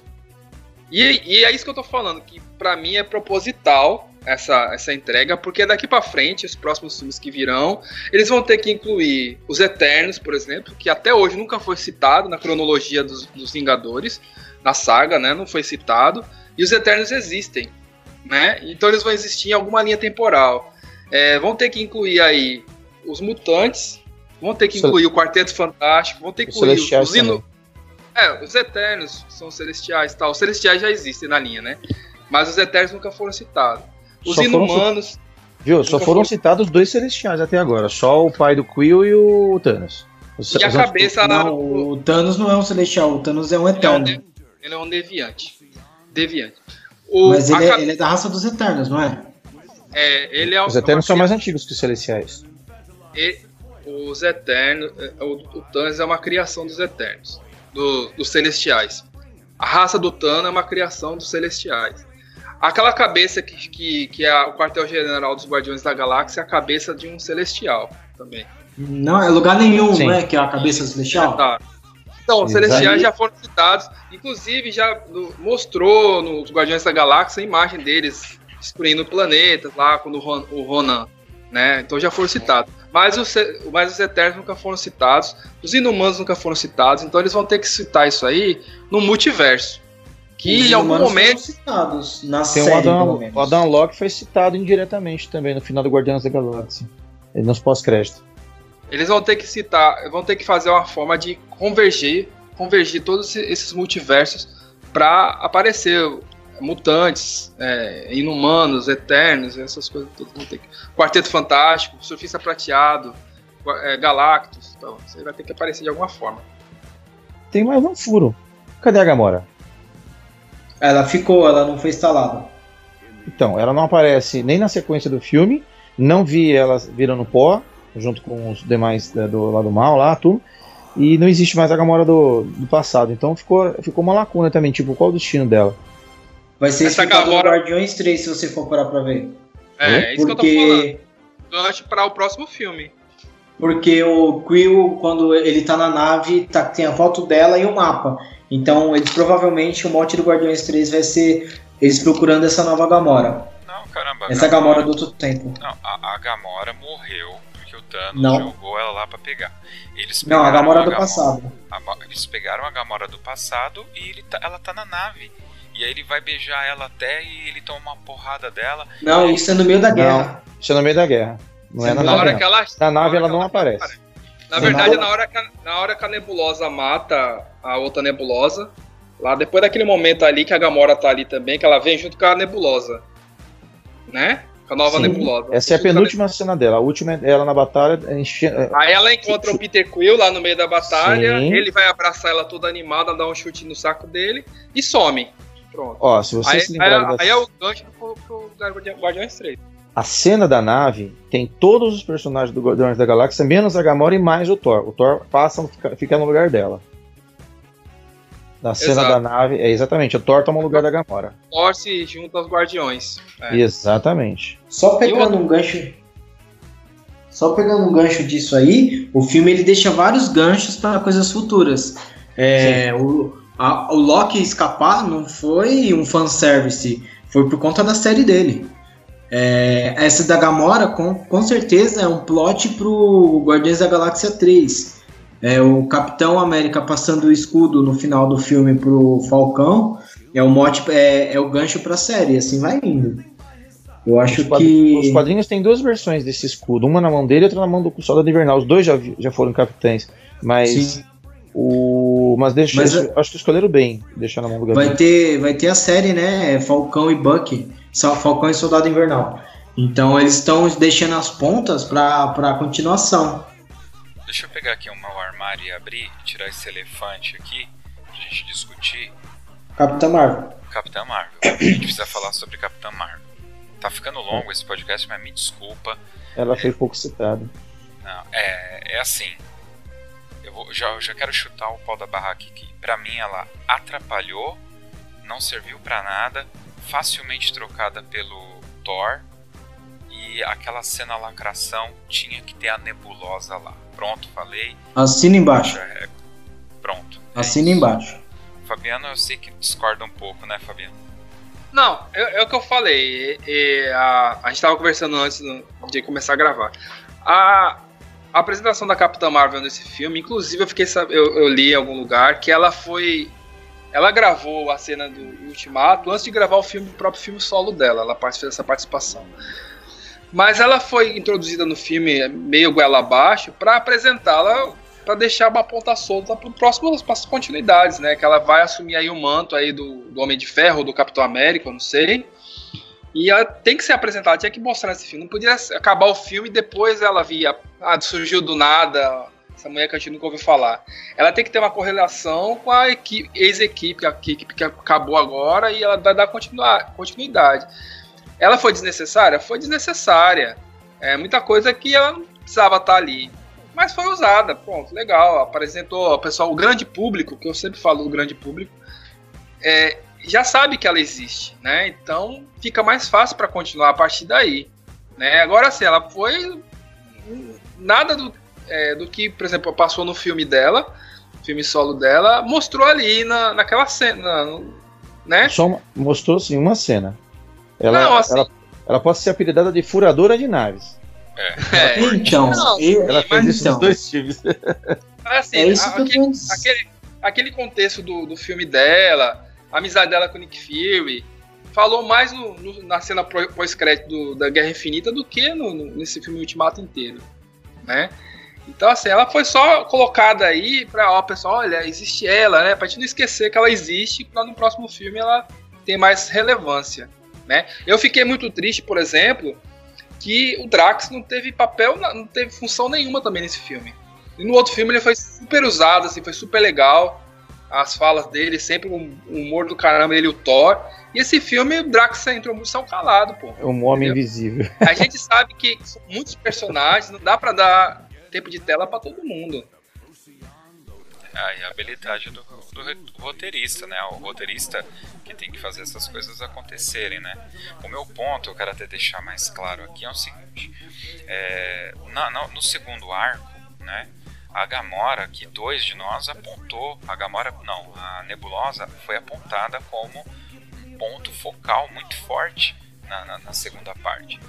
E ela já estava sendo muito, ela foi bastante utilizada no primeiro é, Guardiões, no segundo Guardiões ela teve a redenção dela com a Gamora, e nesse aqui ela estava ativamente colaborando com, com os Vingadores. Então aquela cena da lacração, É, eu tenho certeza que eu não estaria chamando de cena da lacração se fosse a Gamora, a, a Nebulosa ali. Aquelas mulheres apoiando a Nebulosa. Por um simples fato, ninguém daquelas mulheres conhecia a Capitã Marvel. Ninguém conhecia ela. Ela chegou voando, brilhando, atravessou a nave e aí a galera falou, ah, é, é isso. Cara... muito, assim, essa parada foi uma parada que eu olhei e falei, pra quê, cara? Essa foi a única cena que me tirou do filme, e essa tem um, porque, assim... Tem um porquê também, viu, gente? É, não. Sabe por quê? Para pra pensar do ponto de vista de história. Todo mundo aqui, independente de ser casado ou não, conhece mulheres. Já parou pra pensar que a maior parte das mulheres não se interessa por filmes desse tipo, dessa natureza? E aí você para pra pensar o seguinte... Ah, tinha bastante mulher no cinema, tudo, mas é uma minoria ínfima. A maior parte foi só para acompanhar o namorado, acompanhar o marido, muitas. É uma cena que faz com que, ah, eu vou lá ver um monte de homem se batendo, igual ao futebol. Ah, vou ver um monte de homem correndo atrás de uma bola, como era no passado, hoje já não é nem tanto, tanto assim. É uma cena que faz com que, ah, então tem heroína, também tem mulher. Aí é, é para trazer o quê? Mais mulheres para esse tipo de... De, de filme, provavelmente a Marvel nesse caso, ela fez essa jogada. Se você analisar bem, pensa bem, quem que é a dona da Marvel? É a Disney. A Disney é o contrário, a, a maior parte das historinhas lá de Era Uma Vez e Viveram Felizes Para Sempre é para crianças e maior parte mulheres. Os homens é que não tem muito atrativo. São histórias de princesas, né? Isso, histórias de princesas, é, é, exceto a Shrek lá da DreamWorks, que é o contrário, mas enfim, é, é uma maneira de você atrair um, um público que até então era meio que deixado de lado. Ah, as mulheres vão, mas elas vão para acompanhar os homens. Não, você imagina, que nem, que nem a D C Comics. Pô, Mulher Maravilha foi um regaço de filme. E, e a Capitão Marvel, ela perdeu a oportunidade de fazer um filme à, à, à altura. Mas, que nem ele, o Fabiano falou, cara, ela tá lá, todo mundo sabe que ela tá, vai ter continuidade, provavelmente vai ter que ter mais profundidade também.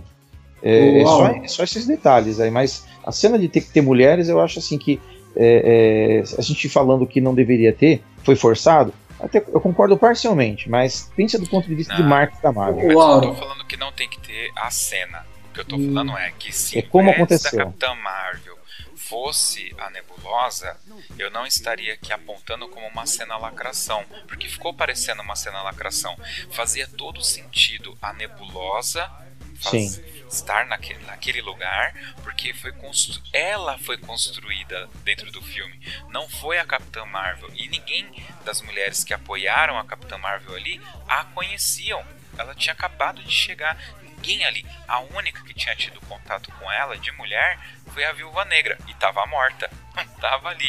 Esse é um ponto. Cara, até, a, até a Amazônia fez mais no filme do que do que a Capitã Marvel, sinalizada. O, né? o, o, o, a questão... Tanto que ela não teve é que... como rainha, né? É, a questão, Auro, não é que teve a cena das mulheres. A questão é que foi forçado. No Guerra Infinita teve também. Só que no Guerra Infinita foi bem construído. Aquela cena inteira foi bem construída. Eu urrei no cinema quando a Wanda foi lá e deu um cacete, no, um, um, uma surra no Thanos. Sim, Aquela sim. cena da, da, da Viúva Negra, da Viúva Negra não, da Wanda, dando uma surra no Thanos foi sensacional. O problema não é as mulheres sendo a linha de frente. O problema é, eles estabelecem, eles tiram o poder do Thor, que facilmente, se ele tivesse no poder máximo dele, derrubaria a nave do Thanos. Sim. Eles tiram o poder do Thor pra colocar essa função pra Capitã Marvel. E sério mesmo que eles vão fazer um monte de mulher pra ser o escudo dela, sendo que ela sozinha deita todo mundo ali? Isso ficou incoerente. Não foi uma cena bem construída. Seria uma cena bem construída, por exemplo, se colocassem, como o Joseph Slay falou, a, a careca que eu esqueci, a Nebulosa, ou até mesmo fazer as mulheres salvarem alguém no meio da, da, da batalha, tipo o Thor ou o Capitão América, entendeu? Se é, aí mostra, tipo, elas acabam salvando o Homem-Aranha, e se elas continuassem sendo o escudo dele, ou passando pra... ou fazendo alguma outra, ser o foco ali, não a Capitã Marvel em si, seria bom. Ela aparece em três cenas no filme, salvando Stark, naquela gravação, longe do planeta, para falar que ela não estava por perto, e no final ela foi totalmente irrelevante. O Jim diminuiu o poder do, do, do, do Thor por conta dela, porque Sim. ela e nada ali virou cena de outdoor, né? Sim, e ela poderia aparecer, o filme dela poderia ser depois, poderia ter vários retcons, ia ser legal pra caramba os retcons que os caras poderiam fazer. E, e eu vou, assim, aí é uma, uma opinião que não, não vai de encontro com a qualidade do filme nada. A atriz, ela é muito antipática, cara. Então, ela, ela... você tem uma equipe que nem o Guardiões, você tem o Capitão América, você tem atores que são atores bacanas. O Thor, o ator que tá fazendo o Thor, ele fez a Caça aos Fantasmas. Eu assisti o filme por causa dela, dele, aliás, né? Que o, o cara tá fenomenal. O filme é muito ruim e ele salva o filme. E agora vai estar tá no M I B também fazendo é, ele é papel a... cômico. Exato. E também fazendo papel cômico. O cara, ele vende a imagem dele, inclusive fora da, da, da, do, do cinema, né? Das câmeras e tal. E a Star Trek, ele participa, Star Trek ele participa dez minutos do filme também. No primeiro Sim. Star Trek da geração nova. Ele é o pai do Kirk, né? Exatamente. É verdade, é ele. Ele é o Kirk. É o Kirk pai. Kirk pai. É, o cara, mano, ele, ele é muito gente fina. Então, e a, ó, a, a Viúva Negra, ela é muito gente fina fora dali. Os papéis que ela faz também são bons. Não fica dando lacração, enfim. Mas a gente tem é que... outro aspecto. Há muitas críticas que a gente fala na, é... na cinema em relação a essa atriz, né? É que ele, é, eles vestem a camisa, por assim dizer. O, Tony, o Robert Downey Júnior é o, o Homem de Ferro fora. Entendeu? É o, eles vestem realmente a camisa. Ele, eles fazem a gente acreditar que eles são os personagens. A, a Brie Larson não.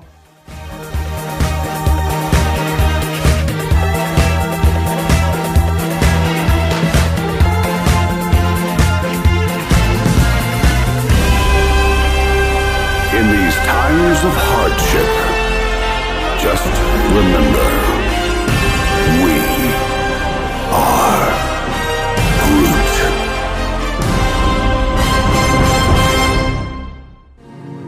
Groot. Eu tô feliz por você. É sério. Obrigado. Só que tá me incomodando é o fato de ter que viver num mundo sem o Capitão América. Ah, isso me lembra. Segura.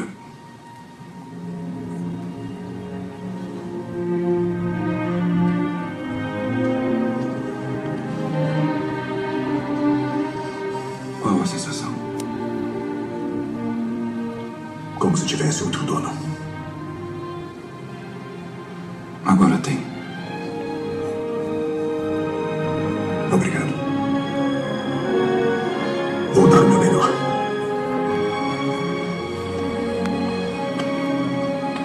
É por isso que é seu.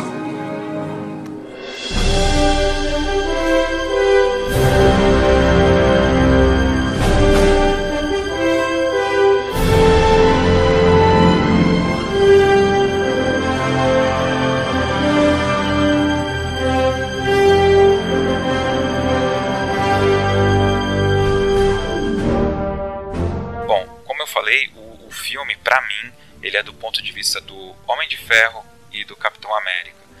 É, eu gosto do personagem Homem de Ferro, mas é, eu, em toda a era Marvel, nos cinemas, que eu acompanho pelos cinemas, não li um quadrinho sequer da Marvel, não tenho lembrança.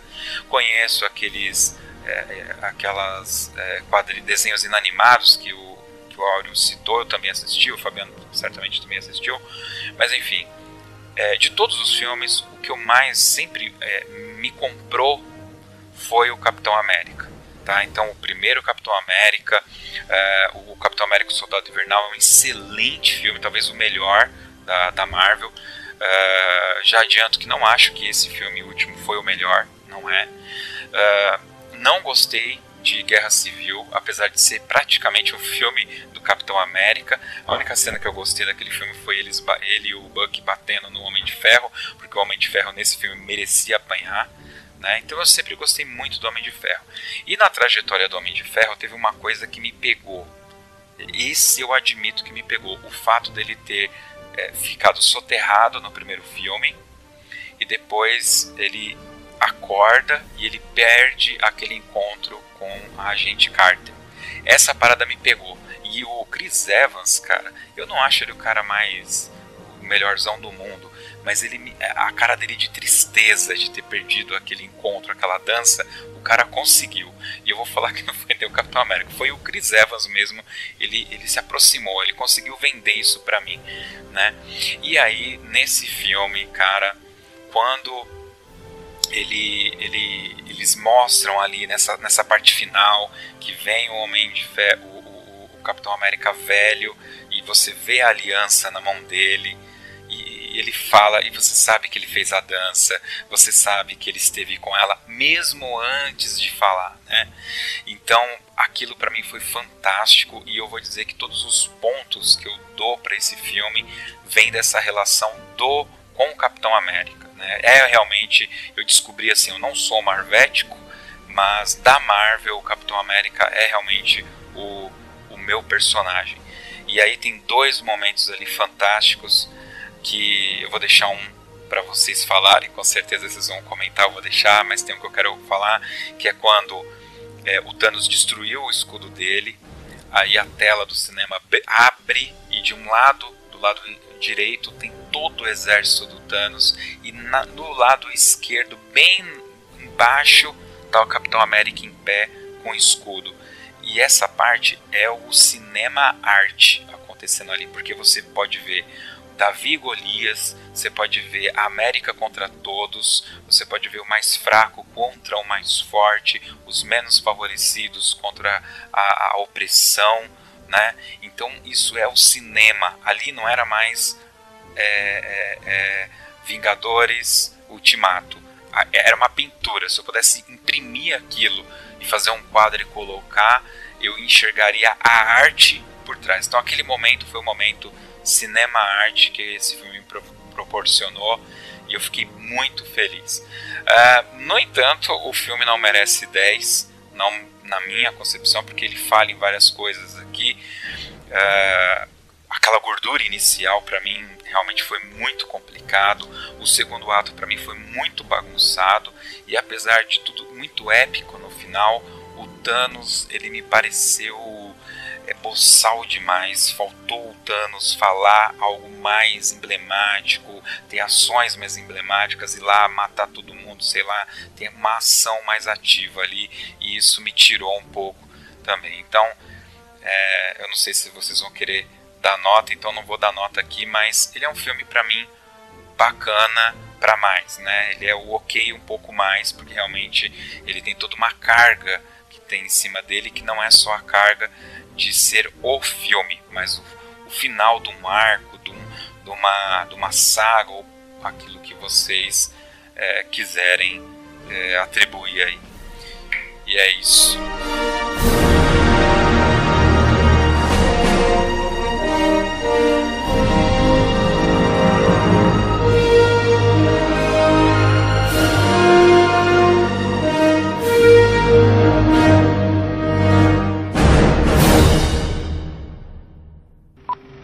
Então, em nome de todos nós das indústrias Stark, eu quero apresentar a vocês Que droga! Eu quero...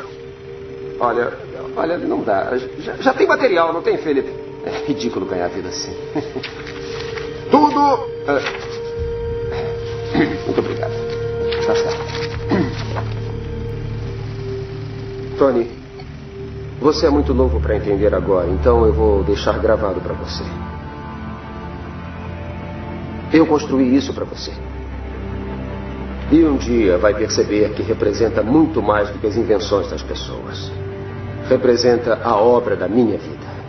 Essa é a chave para o futuro. Eu estou limitado pela tecnologia do meu tempo. Mas um dia você vai achar uma solução. E quando achar, você vai mudar o mundo. O que é e sempre será. Minha maior criação é você, Tony.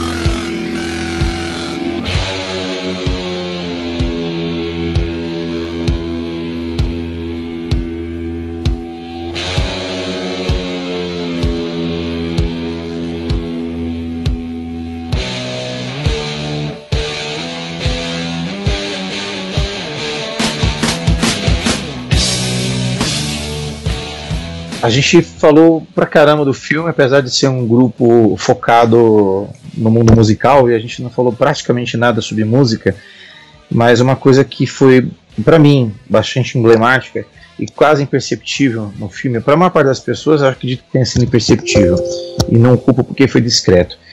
A gente falou muito de saga, né? Então é uma história que não é um filme sozinho, é uma, é uma história de onze anos, e se vocês se recordam, uma das primeiras cenas, lá no começo do primeiro filme, do Homem de Ferro, pra mim, o mesmo, mesmo destaque que você deu pro Capitão América, eu acho que eu vou dar pro, pro Tony Stark, pro, Cap, pro Homem de Ferro, né?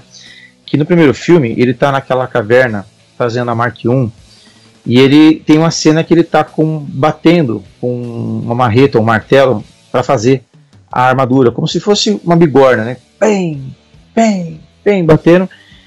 É, as, os sons dos, do, do, durante os créditos do filme é, Guerra Infinita, desculpa, Vingadores é, Ultimato, é o mesmo som, tá implícita essas batidas lá, bem, bem, ou seja, o começo e o fim da saga entre desses onze anos, eles começaram e terminaram com os mesmos sons, é claro que não com as mesmas cenas, mas com os mesmos sons, e os dois fazendo alusão a quem? Ao personagem que talvez tenha sido A, a maior aposta da Marvel, porque é óbvio, eu falei várias vezes isso aqui, que o, Cap...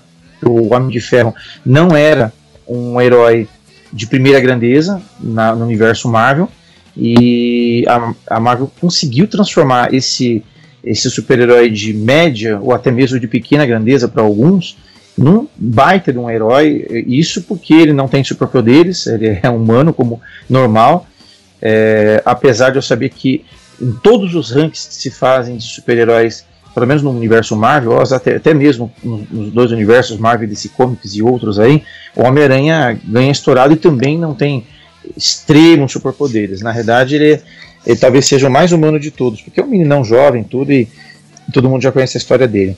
Agora, o interessante foi fazer esse fechamento. Para mim, foi esse, a abertura e o fechamento do, desse universo, da, da, desde o Homem de Ferro um até...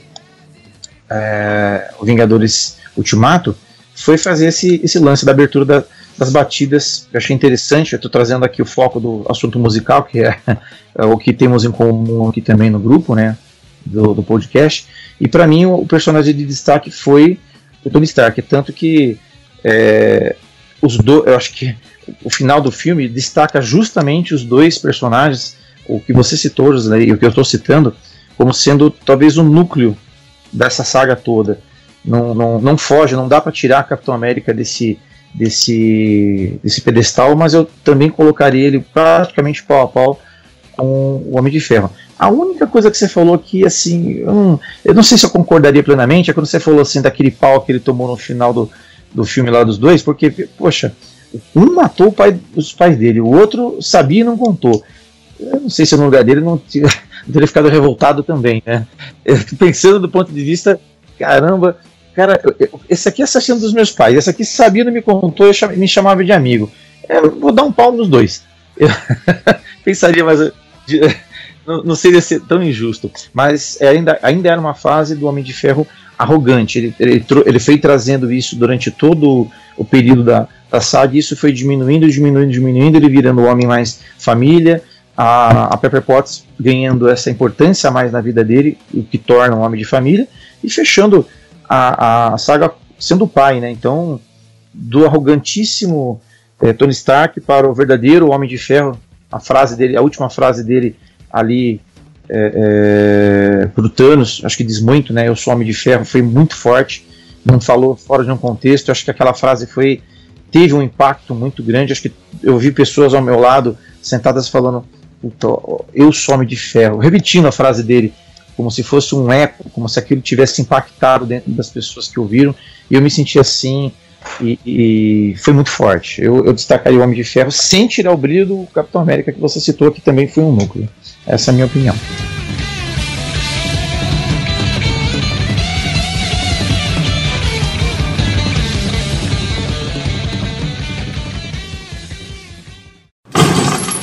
Isso aí.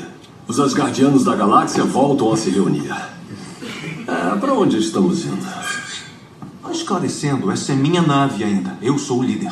Eu sei, eu sei. Claro que é. É claro. Você diz é claro, mas aí toca no mapa.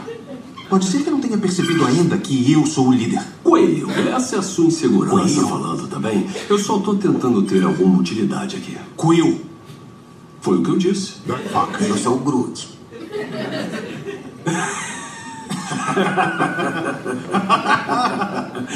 Não, não, nenhum dos dois vai esfaquear o outro. Todo mundo entendeu de quem é o controle. Meu. Né?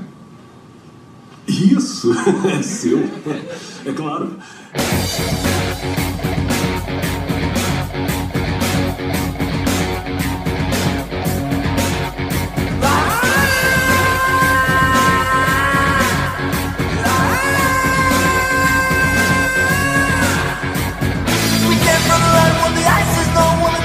Cara, é, é difícil citar assim, um personagem só, porque, como eu disse, eu já leio há muito tempo, e tem personagens que eu gosto muito dos quadrinhos. O Homem-Aranha é um que eu mais gosto, mais leio, desses que estão na, na Marvel, né?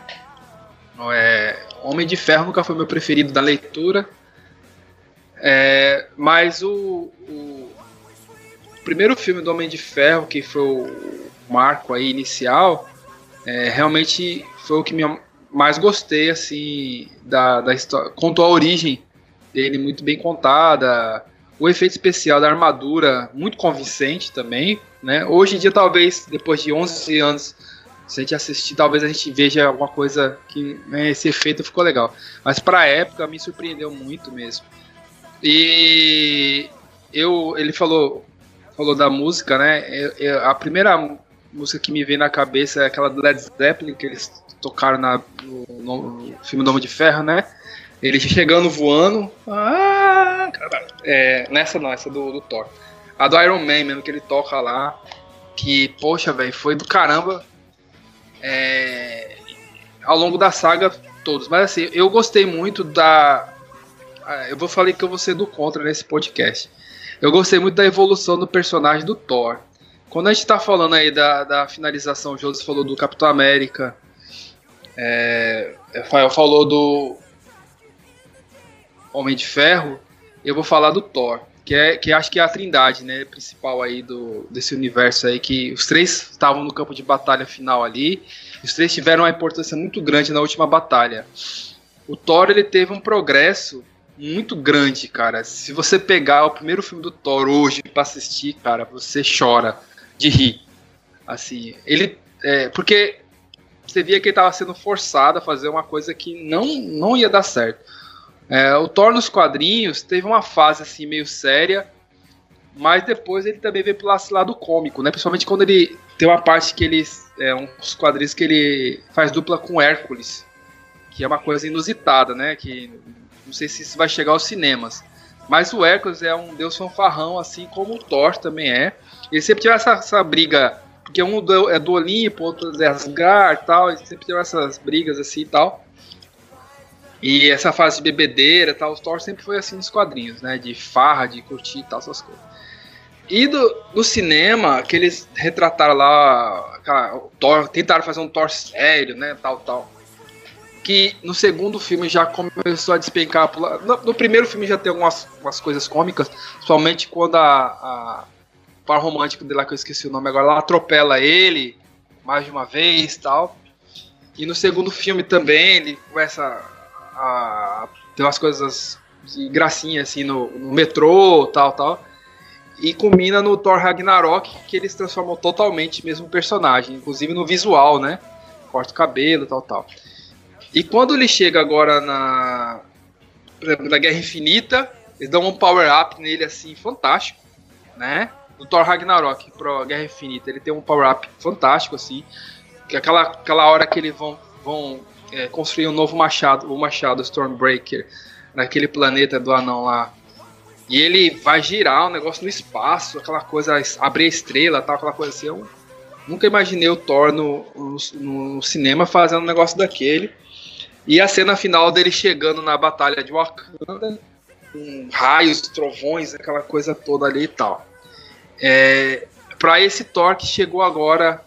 No, no, Guerra, no, no, no Ultimato, né? Depois dele ter toda aquela depressão e ficar mal mesmo, fora de forma, usando moletom com mancha de, de ketchup, aquelas coisas assim. E no final eles não, não... Ah, agora o cara melhorou, ele malhou de novo, perdeu a barriga. Não, ele continuou com a barriga, mas quando ele pega o Stormbreaker e o Mjolnir na mão e ele dá aquele pá, carga máxima, ele se transforma no super viking, né? A barba trançada, aquela coisa e tal. E aí começa aquela luta com, com o Thanos, que eu achei do caramba. Ele e o Capitão América ali. Então acho que assim, eu, eu gostei muito do, da evolução do Thor nesses onze anos, assim, né? O filme do Thor é, não tem onze anos, é um pouco menos.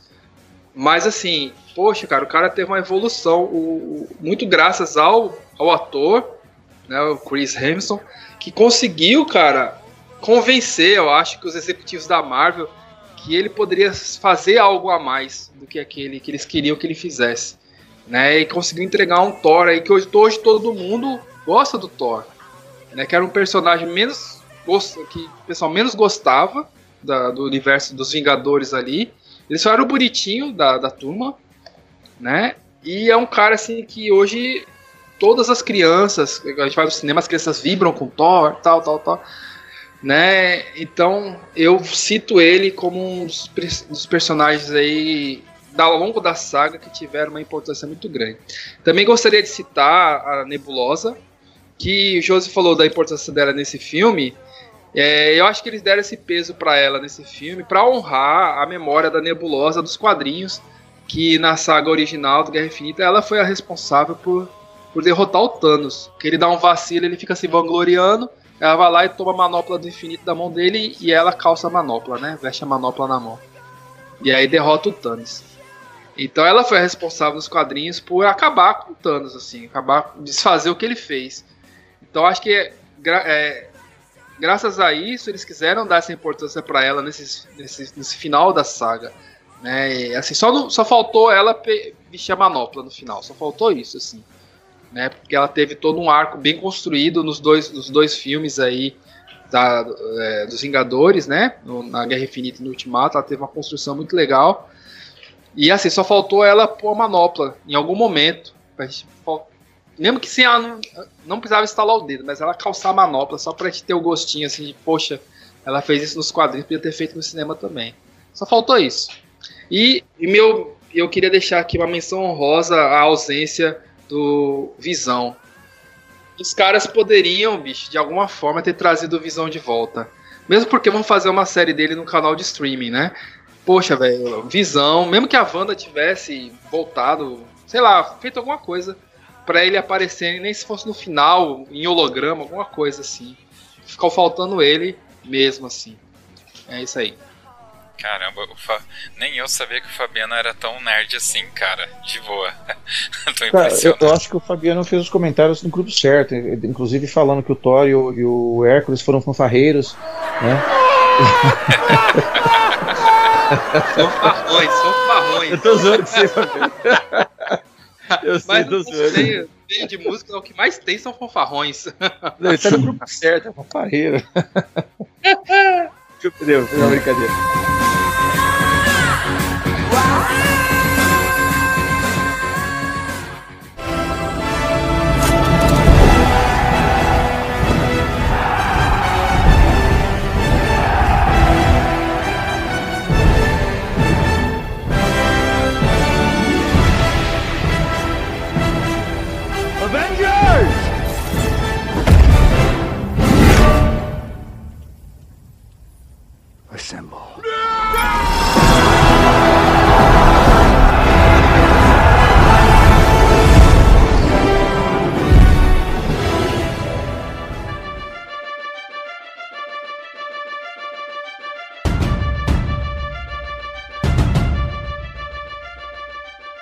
O que eu achei interessante foi que cada um falou de um personagem, né? Então cabe a mim aqui falar do todo.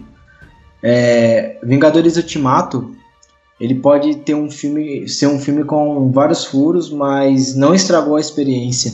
Eu acho que o Vingadores Ultimato, ele é uma experiência mais do que um filme. Ele é o fechamento de um ciclo onde eu comecei a ver com dezesseis, estou terminando com vinte e seis. É, fala-se muito de onze anos, mas se você for parar para ver, começou assim no meio de dois mil e oito e terminou no meio de dois mil e dezenove, então se encaixa ali, acho que dez anos mesmo assim, né? O Vinga, é, uma coisa que eu gostei demais, demais desse filme foi a conclusão de cada personagem, é, a conclu, é, o fechamento e a evolução de cada personagem que se passaram nesse tempo. O, o fechamento do Tony Stark como o cara arrogante, o cara que ele é, era o mulherengo, o que não queria nada com nada, que no primeiro Vingadores o, o Capitão vira pra ele: você não é o cara que se joga na cerca, você não é o cara que se sacrifica por essas pessoas, e pra no final ele ser o cara que se sacrifica por todo mundo. O Capitão, que era um cara deslocado do tempo dele, no final ele conseguir ter a vida dele como ele é, como deveria ter acontecido. O Thor ter esse amadurecimento, por mais que do cara, do cara sem noção, do arrogantão dos primeiros dois filmes, é, tanto que esse é o mote do primeiro filme, até o cara que depois que ele encontra a mãe dele, ele entende que é, ser rei não é ele, ele passa o trono para a Valquíria. Eu achei sensacional essa parte, ele fala: não, a rainha é você, você que comandou tudo nesses cinco anos, você é a rainha. Eu preciso ser eu, pelo menos agora. Eu acho que essas conclusões, elas foram muito bem aplicadas. Então, como experiência, esse filme, ele é sensacional. Eu acho que foi depois... É... Não, ele é melhor. Tipo, a minha maior experiência que eu tive no cinema, acompanhando assim, foi Harry Potter. É... Vingadores conseguiu ultrapassar essa experiência que eu tive acompanhando Harry Potter durante os anos. Eu não sou velho o bastante para ter acompanhado Senhor dos Anéis no cinema. Então eu falava, eu sou da geração Harry Potter, eu acompanhei Harry Potter nos cinemas. E eu gosto de ir no cinema pelas experiências. Então, pré-estreia, é, ver a agitação, a galera, é, a, a vibração no cinema. Então... isso é uma experiência, é uma, é uma sensação diferente de ver um filme num dia comum, onde a sala é silenciada, você entra e sai, entra mudo, sai calado. Assistir esse tipo de filme é uma experiência. É, é, é a plateia gritando, urrando, jogando pipoca pra cima, pulando da cadeira, mas tudo reagindo ao filme. O, é, acho que pra mim o filme acaba com a frase: eu sou o Homem de Ferro. Falam-se que ah, não tem cena pós-créditos. Mas é como se fosse o Senhor dos Anéis. Não tem cena... O final, na verdade, são vários finais. Seriam vários epílogos. O filme, realmente, ele acaba no Eu Sou o Homem de Ferro. E o restante, pra mim, seriam as ditas cenas pós-créditos que não tem, são os epílogos, é, os fechamentos mesmo, por assim dizer. E eu acho que ele fecha muito bem. Eu acho que é a, a melhor experiência que se tem, que acho que vai ser difícil até mesmo a Marvel superar. A gente falou um pouco aqui sobre esse filme fantástico que tá fazendo aí alguns milhões, né? No cinema. O, alcançou o quinto, né? Já, Já tá alcançou. em quinto lugar. Ainda não passou, né? Avatar, hoje, então... Não, hoje eu cheguei em nove dias de exibição e chegou em quinto lugar. Foi o filme mais rápido a arrecadar um bilhão. Ele bateu o recorde do Avatar dos três primeiros dias, porque nos Estados Unidos eles têm o um ranking dos três primeiros dias. Ele bateu um vírgula dois bilhões no mundo, bateu trezentos e cinquenta milhões só nos Estados Unidos, superando o segundo colocado, que era o próprio Guerra Infinita, com duzentos e cinquenta e sete milhões nos primeiros três dias, somente nos Estados Unidos. Eu acho que passa o Avatar, hein? Eu acho que esse, vai, esse filme vai passar vai. Titanic e Avatar. Vai passar o Avatar, não tenha dúvida. A maior bilheteria é Avatar, mas ele não tá, ele tá com uma semana. O Avatar precisou de mais de um mês para fazer dois uhum. pontos, alguma coisa, bilhões, e ele vai alcançar e vai passar, eu, com certeza. Eu sei, eu vou mais pelo menos mais duas vezes no cinema assistir. Meu Deus do céu, tá com tempo mesmo esse aí, viu? Tempo eu não tô, mas, mas eu, preciso, eu, preciso, eu preciso ver em X D ou IMAX, eu preciso ver na tela gigantesca. Eu... A, a compra foi muito complicada de conseguir. Eu peguei um cinema com uma tela pequena. Preciso ver numa tela grande. Eu preciso ver a cena do Avante Vingadores, o Capitão levantando o martelo. Tudo isso em tela gigantesca e um som de estourar o timbre.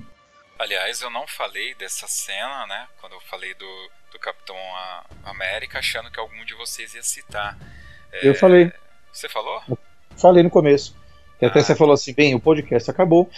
Ah, é verdade, você já falou falei, tudo no começo, é verdade. Eu falei do Capitão América, que pra mim foi o ápice. A terceira fase foi o ápice, dentro da terceira fase o ápice foi esse martelo na mão dele e cacetando tudo, isso aí foi show de bola. Foi, Apesar foi. do Fael chamar, como que chama, a, a Feiticeira Escarlate, né? Mas, assim, ele tomou um pau de muita gente ali. Né? Não, é, eu, assim, eu achei do caramba a Feiticeira dando um pau nele. Mas o Capitão levantando o martelo foi o ápice pra mim. Foi o ápice. Foi, foi a ápice, hora foi. que eu pulei pra, na carteira. Eu, eu pulei mim. tipo dois metros pra cima da cadeira e grito. Eu fiquei rouco nessa hora. Nesse eu momento. Fiquei rouco foi... de gritar. Rafael, eu resumo pra você da seguinte forma: foi difícil continuar assistindo o filme sentado depois disso, porque a vontade era assistir de pé o resto do filme. Eu vi, sabe aquele balde do Cinemark do Thanos que eu não comprei? Sim. Então, eu vi nego jogando pra cima esse balde. Era a luva, né? O balde formato luva. É, eu não gostei não. Foi o primeiro balde que eu não compro desses filmes. Bem mequetrefe. Mas eu, eu também comprei. Não. Pra quem odiou o filme, ele vai ter a recordação do que não odiou.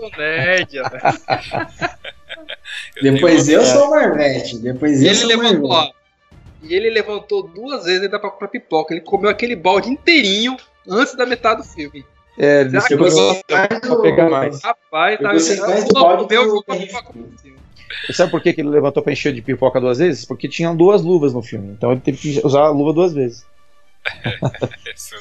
Ele jogou pra cima a pipoca. Pessoal, a gente tá batendo aqui duas horas de gravação. O podcast tá enorme, então vocês vão me desculpar, mas esse podcast não vai ter dica cultural. A gente vai direto para o Toca na Pista.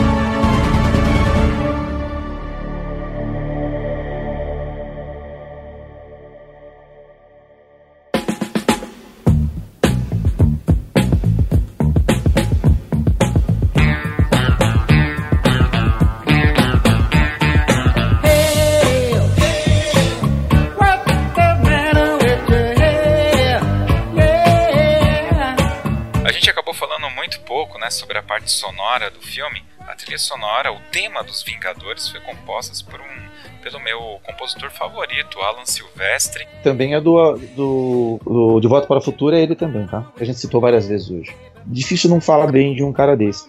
Eu queria falar pra você, você tem um filme de oitenta e cinco, eu já admirava ele. Ele simplesmente continua top. Pessoal, normalmente o, o Toque dois a gente tem uma, uma pauta básica e a gente não discute muito pra deixar tá, sempre rolar é, durante a gravação, né? Mas como é, esse era um podcast especial, nós batemos um papo e a gente decidiu que tocaríamos então o tema dos Vingadores aqui no final, tá correto? Perfeito. Yes. Perfeito. Perfeito. Bom, pessoal, muito obrigado, Rafael, por disponibilizar o seu tempo para gravar aqui com a gente. Eu sei que é um tema que você adora, mas de qualquer forma você é, é, disponibilizou esse tempo aí para a gente bater esse papo bacana.